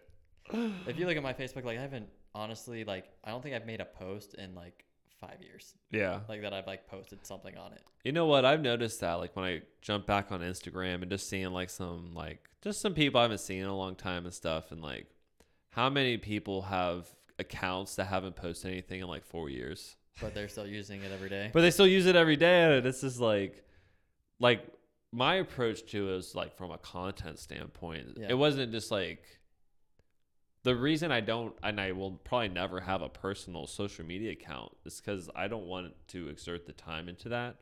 I would like like I want to be a content creator, yeah. but like just having some account that like I just creep and I don't post or contribute anything. I just I don't know. I think that's kind of odd. I, I agree with that. And it's just like finding like really what this is all coming to is like knowing why you why you do what you do Yeah. and not just doing things to let time pass. I feel like a lot of people just like do things to pass time and instead of asking themselves like, well, why am I doing like why do I spend you know 20 hours a week on Instagram? Yeah. And that's a real question you should ask yourself, you know? Cuz if you spend so much time doing that stuff, you end up not getting the fulfillment of like accomplishing things. And it's not like you have to accomplish this crazy goal, but it's just doing things, interacting and and building community and and so much of that stuff kind of gets dissipated when you're so stuck into the screen Mhm. and worrying about like building a following and like That's been around since social media first came. out. I remember like all my friends like discovering like how to like bought their MySpace back in the day. the top 8. So they would We're in so many friendships. yeah, they would have like five thousand friends. I know, like- it's and ridiculous. And, I, they'd be like, "I got five thousand friends," and I'm like, No, you don't. "Okay." like it just never like clicked in my You head of like, why? Like these are strangers. Well, they're strangers, and it's like it's almost like tying your self worth to a to a number. Yeah. Like how many kids grow up, especially girls now, like attach themselves to some sort of like following number, Yeah. you know, and like they just you know, oh, people love me, people hate me, and I don't think base it's a off gender thing though, because I feel like No, it's guys too. Bad. Oh, 100%. It's guys. It's not just girls. I think girls maybe get it. Um, I mean, this is more pressure on women to look a certain way, but there's definitely the same pressure, Yeah. you know? I'm so glad we're not around. Like, MySpace was there, but it was more like your top eight and like what song you had on your profile and shit like that. Exactly. It wasn't like this, like, you're a fucking loser because you only have 20,000 followers. It's like, Yeah. what? Yeah, I can't even. I don't remember anybody saying anything about anybody else's MySpace, and you couldn't be Right. on it for more than like ten minutes because like you ran out of things to do. Like you would just look at your own page. Yeah, there like, wasn't that much to Like do. Like you're just oh, that's a picture of this person. Well, it's just like almost like a kid's version of social media because you always had like the wallpaper in the back, and then you got to like create your own song. And you had your Somehow I like eight. taught myself how to code in like eighth grade to like change my background whenever I wanted, and I still have no idea what I was doing. I wonder what Tom's up to. Like, is I want to sold know is out. like is Tom living his best life? Did he just like he get just a fat make it, check? get He's just doing and it then- up, or did he ruin it, or did he just like completely blow all his money, just do a bunch of coke, and just like We don't know. We didn't. He's know, living We his- didn't know his him when he mom's- was there. He only had one picture. well, yeah, one picture, no interaction. All the friends in the world. Could have And been Mark and then- Zuckerberg, bro. And then vanished. Now he's back in mom's basement. Just, what could have He, been? he never left. Think about that, man. Think about Mark Zuckerberg being in college, making Facebook, and like what it is today. Like it shifts elections and it played a part in like breaking up Britain. Yeah. Like what the fuck? like if you would have told him in college like this is going to break up countries, and he'd be like, send it. Like Send- it's gonna make me. Yeah, Like- that is crazy. He just yeah, just him just He's still so young. yeah, He's so young. just him just you know being bored on a weekend making this thing. I mean, it's such a smart idea too, and he, for like, for him to think like back then, like, oh, this is for college kids. Like college kids will hopefully like doing this, and it's like, no, this is everyone, It's- yeah, everybody. everybody's aunt's gonna be on it with that weird awkward shot selfie. no posts. no, no posts, but creeping on everybody. Yep, that's so much of it, man. And it's like so odd that we shifted from like TVs and movies, and that they're still there, but it's like we shifted from that to more like this interactive entertainment. Yeah, This this like immersive like I think that makes sense though. Like we oh 100 percent. even like video games is like we're getting bigger as a kid. When I was a kid, to where it was like I was just watching a movie that I got to play along with versus just Definitely. watching a movie. Definitely. And now, yeah, now we have all these different platforms doing different things. Like even YouTube, like you said, like I I watch that more than anything, and half the time it's like, comment if you agree, talk back to me. Like like, subscribe. Yeah. I, I don't do it, but like it's it's definitely interesting that like the person is like actually trying to communicate with you personally Right. versus like just somebody on TV like an actor that's getting paid. Oh, it's insane, dude. I mean, my favorite band, STS9, like, I've been able to talk to them Yeah. during COVID just through DMs and stuff. And, like, that would never have happened back in the day. Yeah. You know, never. You would never be able to build like a personal relationship or anything like that. So I think at on like another level, it kind of brings us all together where it like gives us more of an even playing field. Where before some people you'd put on a pedestal, Yeah. now you don't do it as much because it's like you realize they're just people too. Yeah. But then the flip of that is like people that just straight up lie and it's like my life's the best thing ever. I wake up gorgeous. I go to sleep gorgeous. And they're just miserable.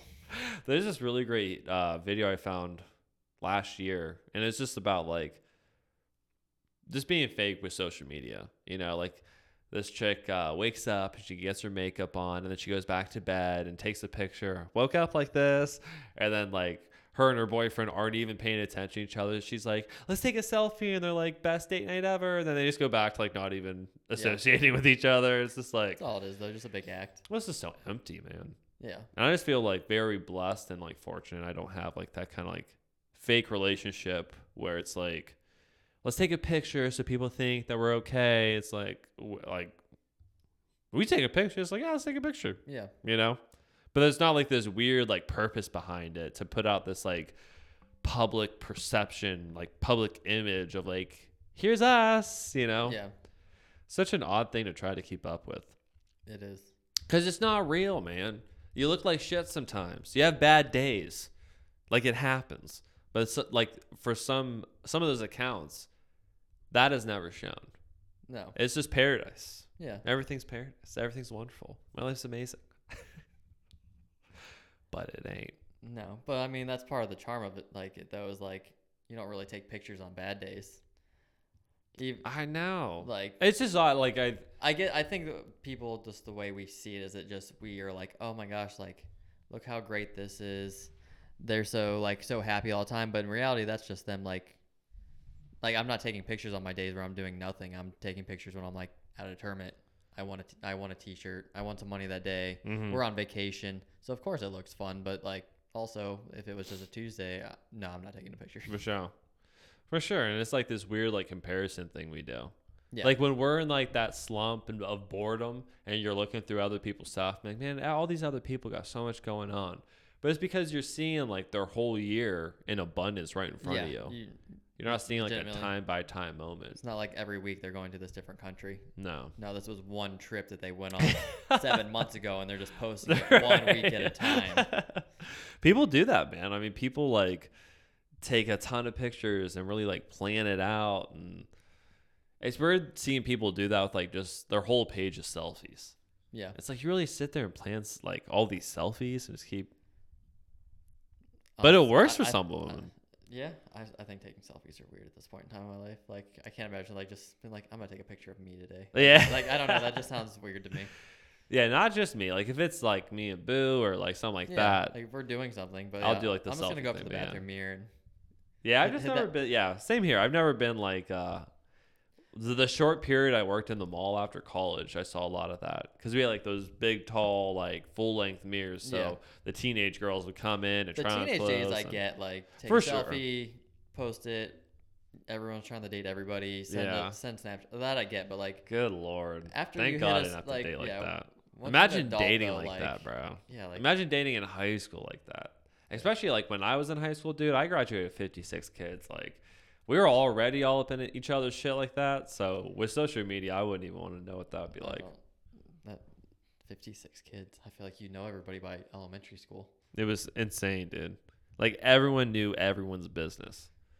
Like we didn't have losers and cool kids and ju- like everyone just knew everyone. That's so interesting to me. It- that's why I came to Kent because I was like, I want to do the polar opposite of what I've been doing. I want to have so many people there that I won't know anybody. You know? Well, that was the thing because again, I grew up here, so like I always lived in the college town with, so there's always new people around Yeah. every day. But my, I think my class was like 1500, wow, which honestly, I don't know if that's big Wow. or not. But yeah, like that's that a good just, size. That was just my graduating class. right.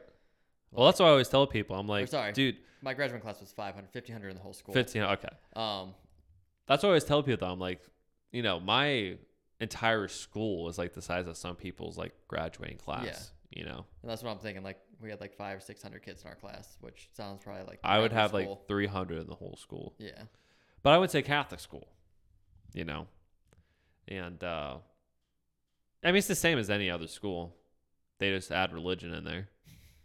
But it got weird, dude. When I was uh, 17, they made us watch an abortion.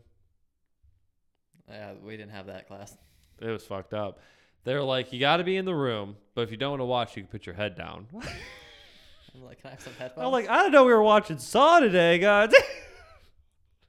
so I got through up until they started pulling out the arm. I saw that arm. I said, hell no. No, yeah, I would be. I said, that didn't make me not want to have sex. That just made me think y'all are fucked up. yeah, like- don't- You're in here showing a bunch of children a live abortion. I'm happy about my school choice now. I didn't. I didn't need that.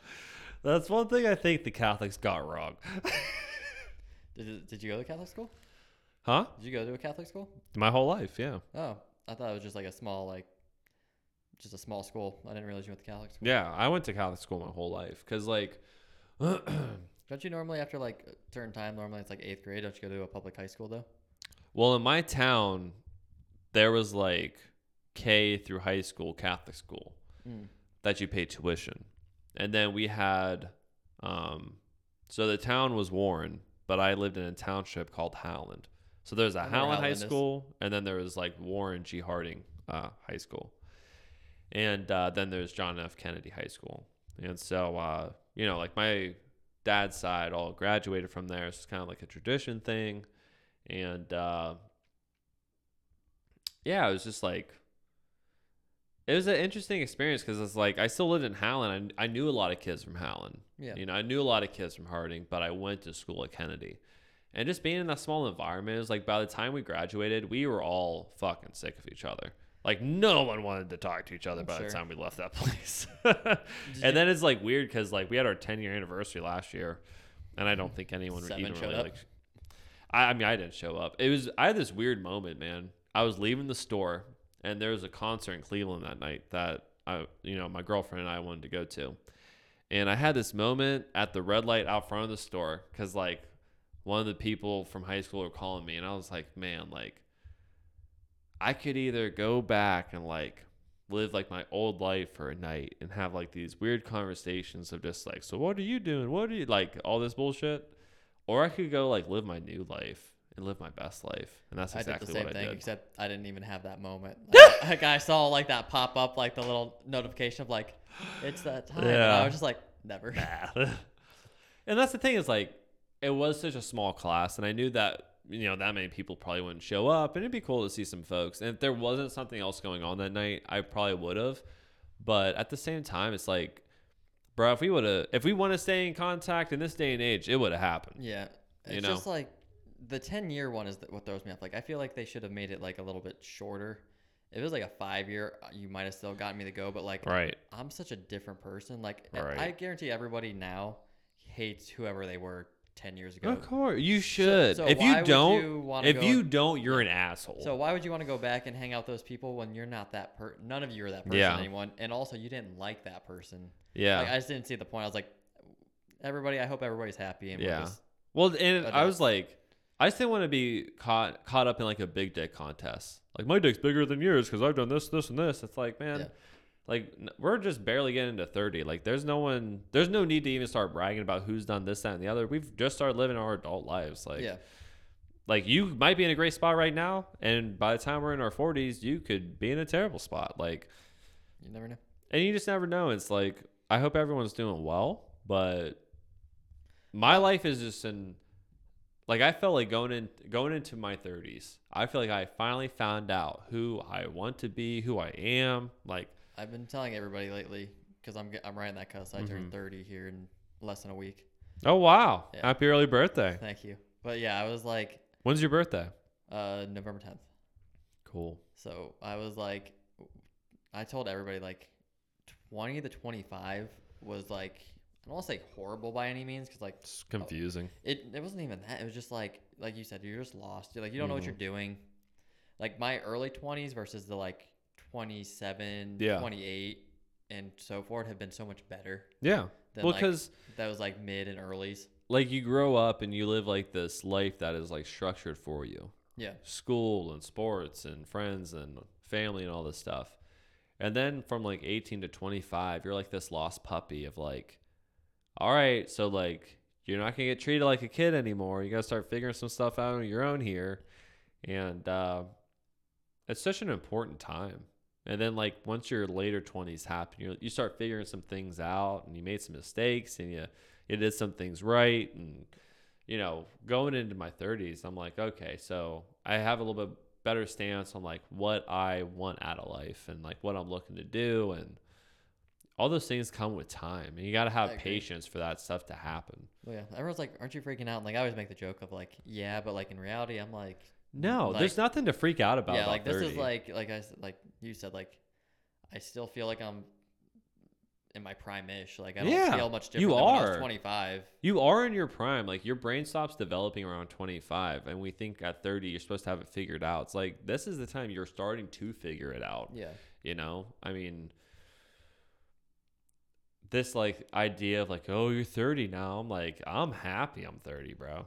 Because Yeah, like- 23 was confusing as fuck. Yeah. it- yeah. when they told me that was gonna be the quote, like 21 is gonna be the best time of my life, I'm like, that was.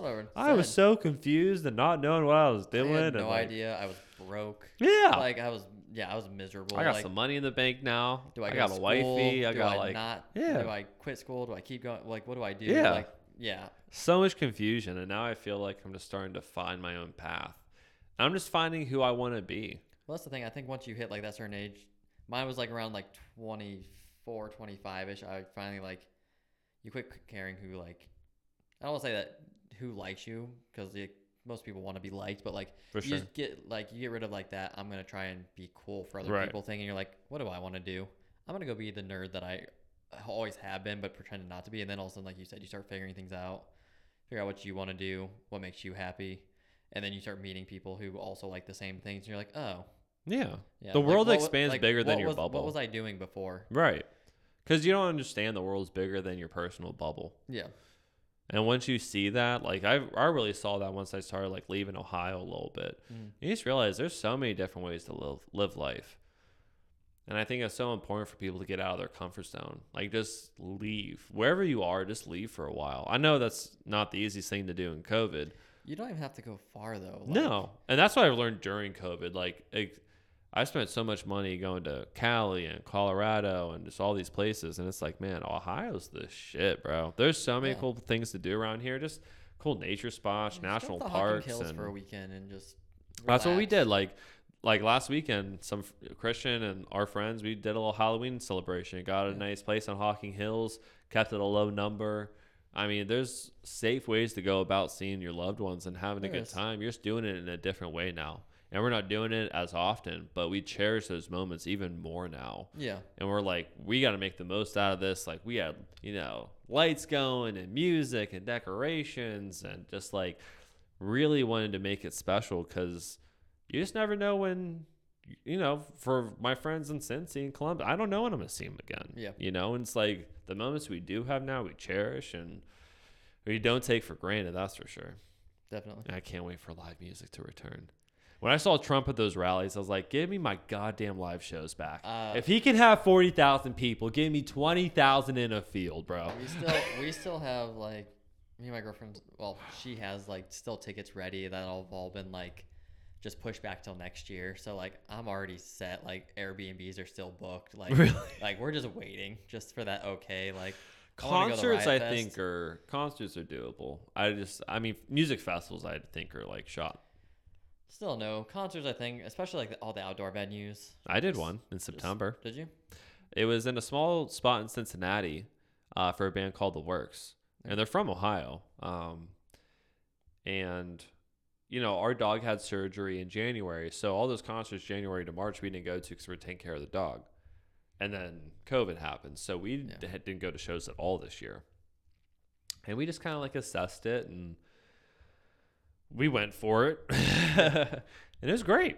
Yeah. everyone was social distance. Um, I actually liked it better than past concerts because everyone just had their own section. Yeah. like I wasn't nuts. all To, over you. I wasn't butt to nuts with everybody, and like we all had our own space. We had it was sections of six, so we all had uh like our own picnic table in each section. I like that. Um, we had two, you know, we had a group of 12. So we had groups right, like our group was right in front of each other. So we are all still able to hang out. Um, and it was a cool experience. Would I go to a concert every single weekend? Absolutely not. yeah. But like, if it was something worth going to, I would go for it. Yeah. Because here it is, is like, I'm confident in doing those things because I take care of myself. Like I've listened to the experts on what vitamins to take for COVID and and just like having honestly common sense. Like all this talk about like wearing a mask and gloves. I mean, I'm not saying don't do those things, but that only gets you so far. Yeah. The conversation we don't want to have is that our country is super unhealthy. Yeah. like it comes down to your immune system. So when you have vitamin D, vitamin C, and zinc, th- that those go a long way. So I felt confident to do that stuff, and I go, if I get sick, then at least, you know, I've, I've been doing those supplements going into the concert, and I'm doing them after. And if I end up getting sick, then I just continue to do them, and and we'll see what happens. And it's like this this like tug and pull of like, I definitely think should I do it? Should I not? You need it? to be cautious, but also like you said, like you can't just stay locked up Still gotta either. live, man. Yeah. And it's like just do things responsibly. Take care of yourself. Supplement, exercise, get your rest, wear your mask, and then like create environments where people feel safe to do those type of things. Do the Airbnb, you know. Yeah. Go hiking with your friends for the for you know on a weekend or something like. You don't have to completely seclude yourself. like I had a friend that showed up to that concert that does not supplement, does not exercise, locked himself in his apartment for months. He's like, This is the first thing I've done since March. And I go, Bro, you're like a walking example of what not to do. Yeah. He showed up pale as shit in September. I'm like, Bro, it's been summer for like five months. You look like you just came out of winter. yeah. and it's like, Well, dude, you're the one that's going to get sick Yeah. because you don't have any of those supplements in there to fight off, you know, to build that immune system up. And then you go to a place that has two, three hundred people. Well, yeah, your chances are probably pretty high. But I don't know. I hope a lot of people just take a look in the mirror and start figuring it out. Yeah. You know, because it's like honestly, what motivates me to take care of myself is that I feel better. Like how you said you felt when you ate fast food for the Yeah. first time. Like when you have those experiences, like man, taking care of yourself is so great. You everyone will be like, "Oh, I got this new car. I gotta take care of it. I'm gonna put the good gas in it. I'm gonna do all these Mhm. things. I'm gonna get my oil changed on time. I want to make this thing last." But yeah, most people won't do it for themselves. For like- themselves, man. and this is the most important thing we like. You can honestly For put sure. invest in. You don't take care of this, you ain't driving a car. Yeah. you know, you're not doing any of that stuff. So, you know, if you just to have like a long, fulfilling life, that doesn't mean I don't fuck off. You know, Everybody it doesn't. does. Everyone does, but it's like the balance. And what I really push to people is the home. Like when I go out and about, I'll have the fried food and all that stuff. But like in the home, athletic greens in the morning, you know, It's I, like fresh foods. Like I get my meat from a farm. I don't buy processed meats or anything Yeah. like that. Like, you know, said, it's balance. So just like, making that effort, man. when we used to work together, like we would be there for like eight hours. Uh, all I, w- I would drink like at least two to three of those giant water bottles. The smart waters. yeah, Yeah, like those, or just saying the water I would just go buy, and everybody would make fun of me because I just keep it in my back pocket the whole day. Mhm. But that's so I'd make sure I would drink it because my rule was like, if I drink all these here while I'm at work, when I go home, I can go drink whatever I want. for sure. I can go, yeah, it doesn't matter anymore because like I did my water. Yeah, that's a good way to do it though. Is like you having that routine and having like that system in place, because that's what really I think messes a lot of people up. Yeah. They feel like they have to do this whole different thing. It's just creating a new routine. And three weeks into doing it, you don't even notice you're doing it anymore. Yeah. You know. And the more you do, like all those things that you feel like you don't want to do, that you're like your brain's being like, I don't want to do that. Every time you do that, it's out of the way. You're Mhm. not stressing about it anymore. You actually like feel better because you accomplished something. Like it's normally always a good thing after you do it. Yeah. Like every time you anybody goes to the gym, when you leave the gym, you feel so much better. It's just getting sure. yourself to the gym that you have like a thousand excuses pile up in your head, and you're like, I don't want to go. It's resistance. I don't want to do this. Yeah. But then as soon as you like walk in the door, you're like, oh, I'm here, and you have a good time. For sure. For sure, man. I mean, it's just like you got to break through those mental barriers sometimes. And then you need those moments of like relaxation, but uh exertion is key. Like I think when people talk about anxiety nowadays and stuff like that, I think a lot of people don't exert. Like anxiety and stress is actually like a really useful tool. Yeah. And when you can like channel that energy into something productive, then it just goes away. Like it literally just dissipates. Yeah. But it'll just keep building up and builds up and builds up because you never let it go. Or it comes out in a really ugly way, Yeah. which is like the worst thing to happen. You know? Agreed. Yeah. Well, shit, dog. This has been awesome. It has. Thanks for coming through. I missed you. Wrap this bad boy. I know I miss you too, man. It's been uh, good to catch up. Definitely miss hanging out every day. I don't Sure. miss the job, but I miss hanging out every day. Uh, th- I agree. Oh, here's the last thing for you. Now, out of the job, out of the retail job, looking back, what do you think of it now? What do you think of that time? Now, like I said, I think there was a lot of skills and different things I learned that were very good. Because, like you said, I think everyone should have to work a retail job. I think everyone should have to work like a job where you make tips or something like that, just to Mhm. kind of get those experiences. Um, and I met a lot of people from it, which I also think like I like when I look back at things. I like to think about like the things I did learn from it, not just the negative. Right. Because yeah, I was definitely burnout. I don't think it was a bad job by any means. I enjoyed my time I was there for a long time. I loved going. It just kind of wore on me because I nothing was changing. Right. So Yeah, it gets stale. it does. It just becomes like really repetitive and you feel like you've seen it all. I just haven't like once I felt like I wasn't growing anymore. I wasn't taking anything back anymore. Now I'm just wasting my time being here. Right. Yeah, So- man. I think that just happens with jobs. Like if you end up being in a certain spot for whatever amount of time and like the challenges just aren't there anymore. And Yeah. Yeah, it, it, you can get burned out for sure, you know. But that's what's beautiful, you know. You recognize that stuff and then you make the change and you go on to the next challenge. Yep. You know. The good thing is like just cuz some people just get so stubborn in that and they just get stuck in this rut like nothing will ever change and No, all and this they, stuff. they also don't want to take the effort to like get out of it, which Right. I did for a while. I was burnt out for a little bit, and I kept just trying to tell myself, no, if you like stick it out, like it's not that bad Mhm. doing that thing. But like once you actually like tell yourself like we're done here, yeah. like let's end on good terms, but like let's like find the new like, the new goal. Let's find something else, and like you just start searching and like That's the way to do it. That's up. that's it too. Is like not throwing a hissy fit at the end and like Yeah. ruin all those relationships that you spent years building.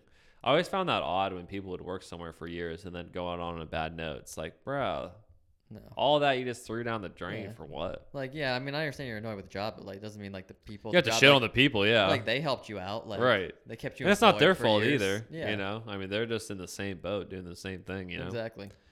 But no, dude, I'm happy for you. Proud of you. And uh, we'll do it again sometime. Thank you, sir. All right. RMT. I don't know. We on like 10 or 11. We racking them up, man. We got a lot of episodes on the book.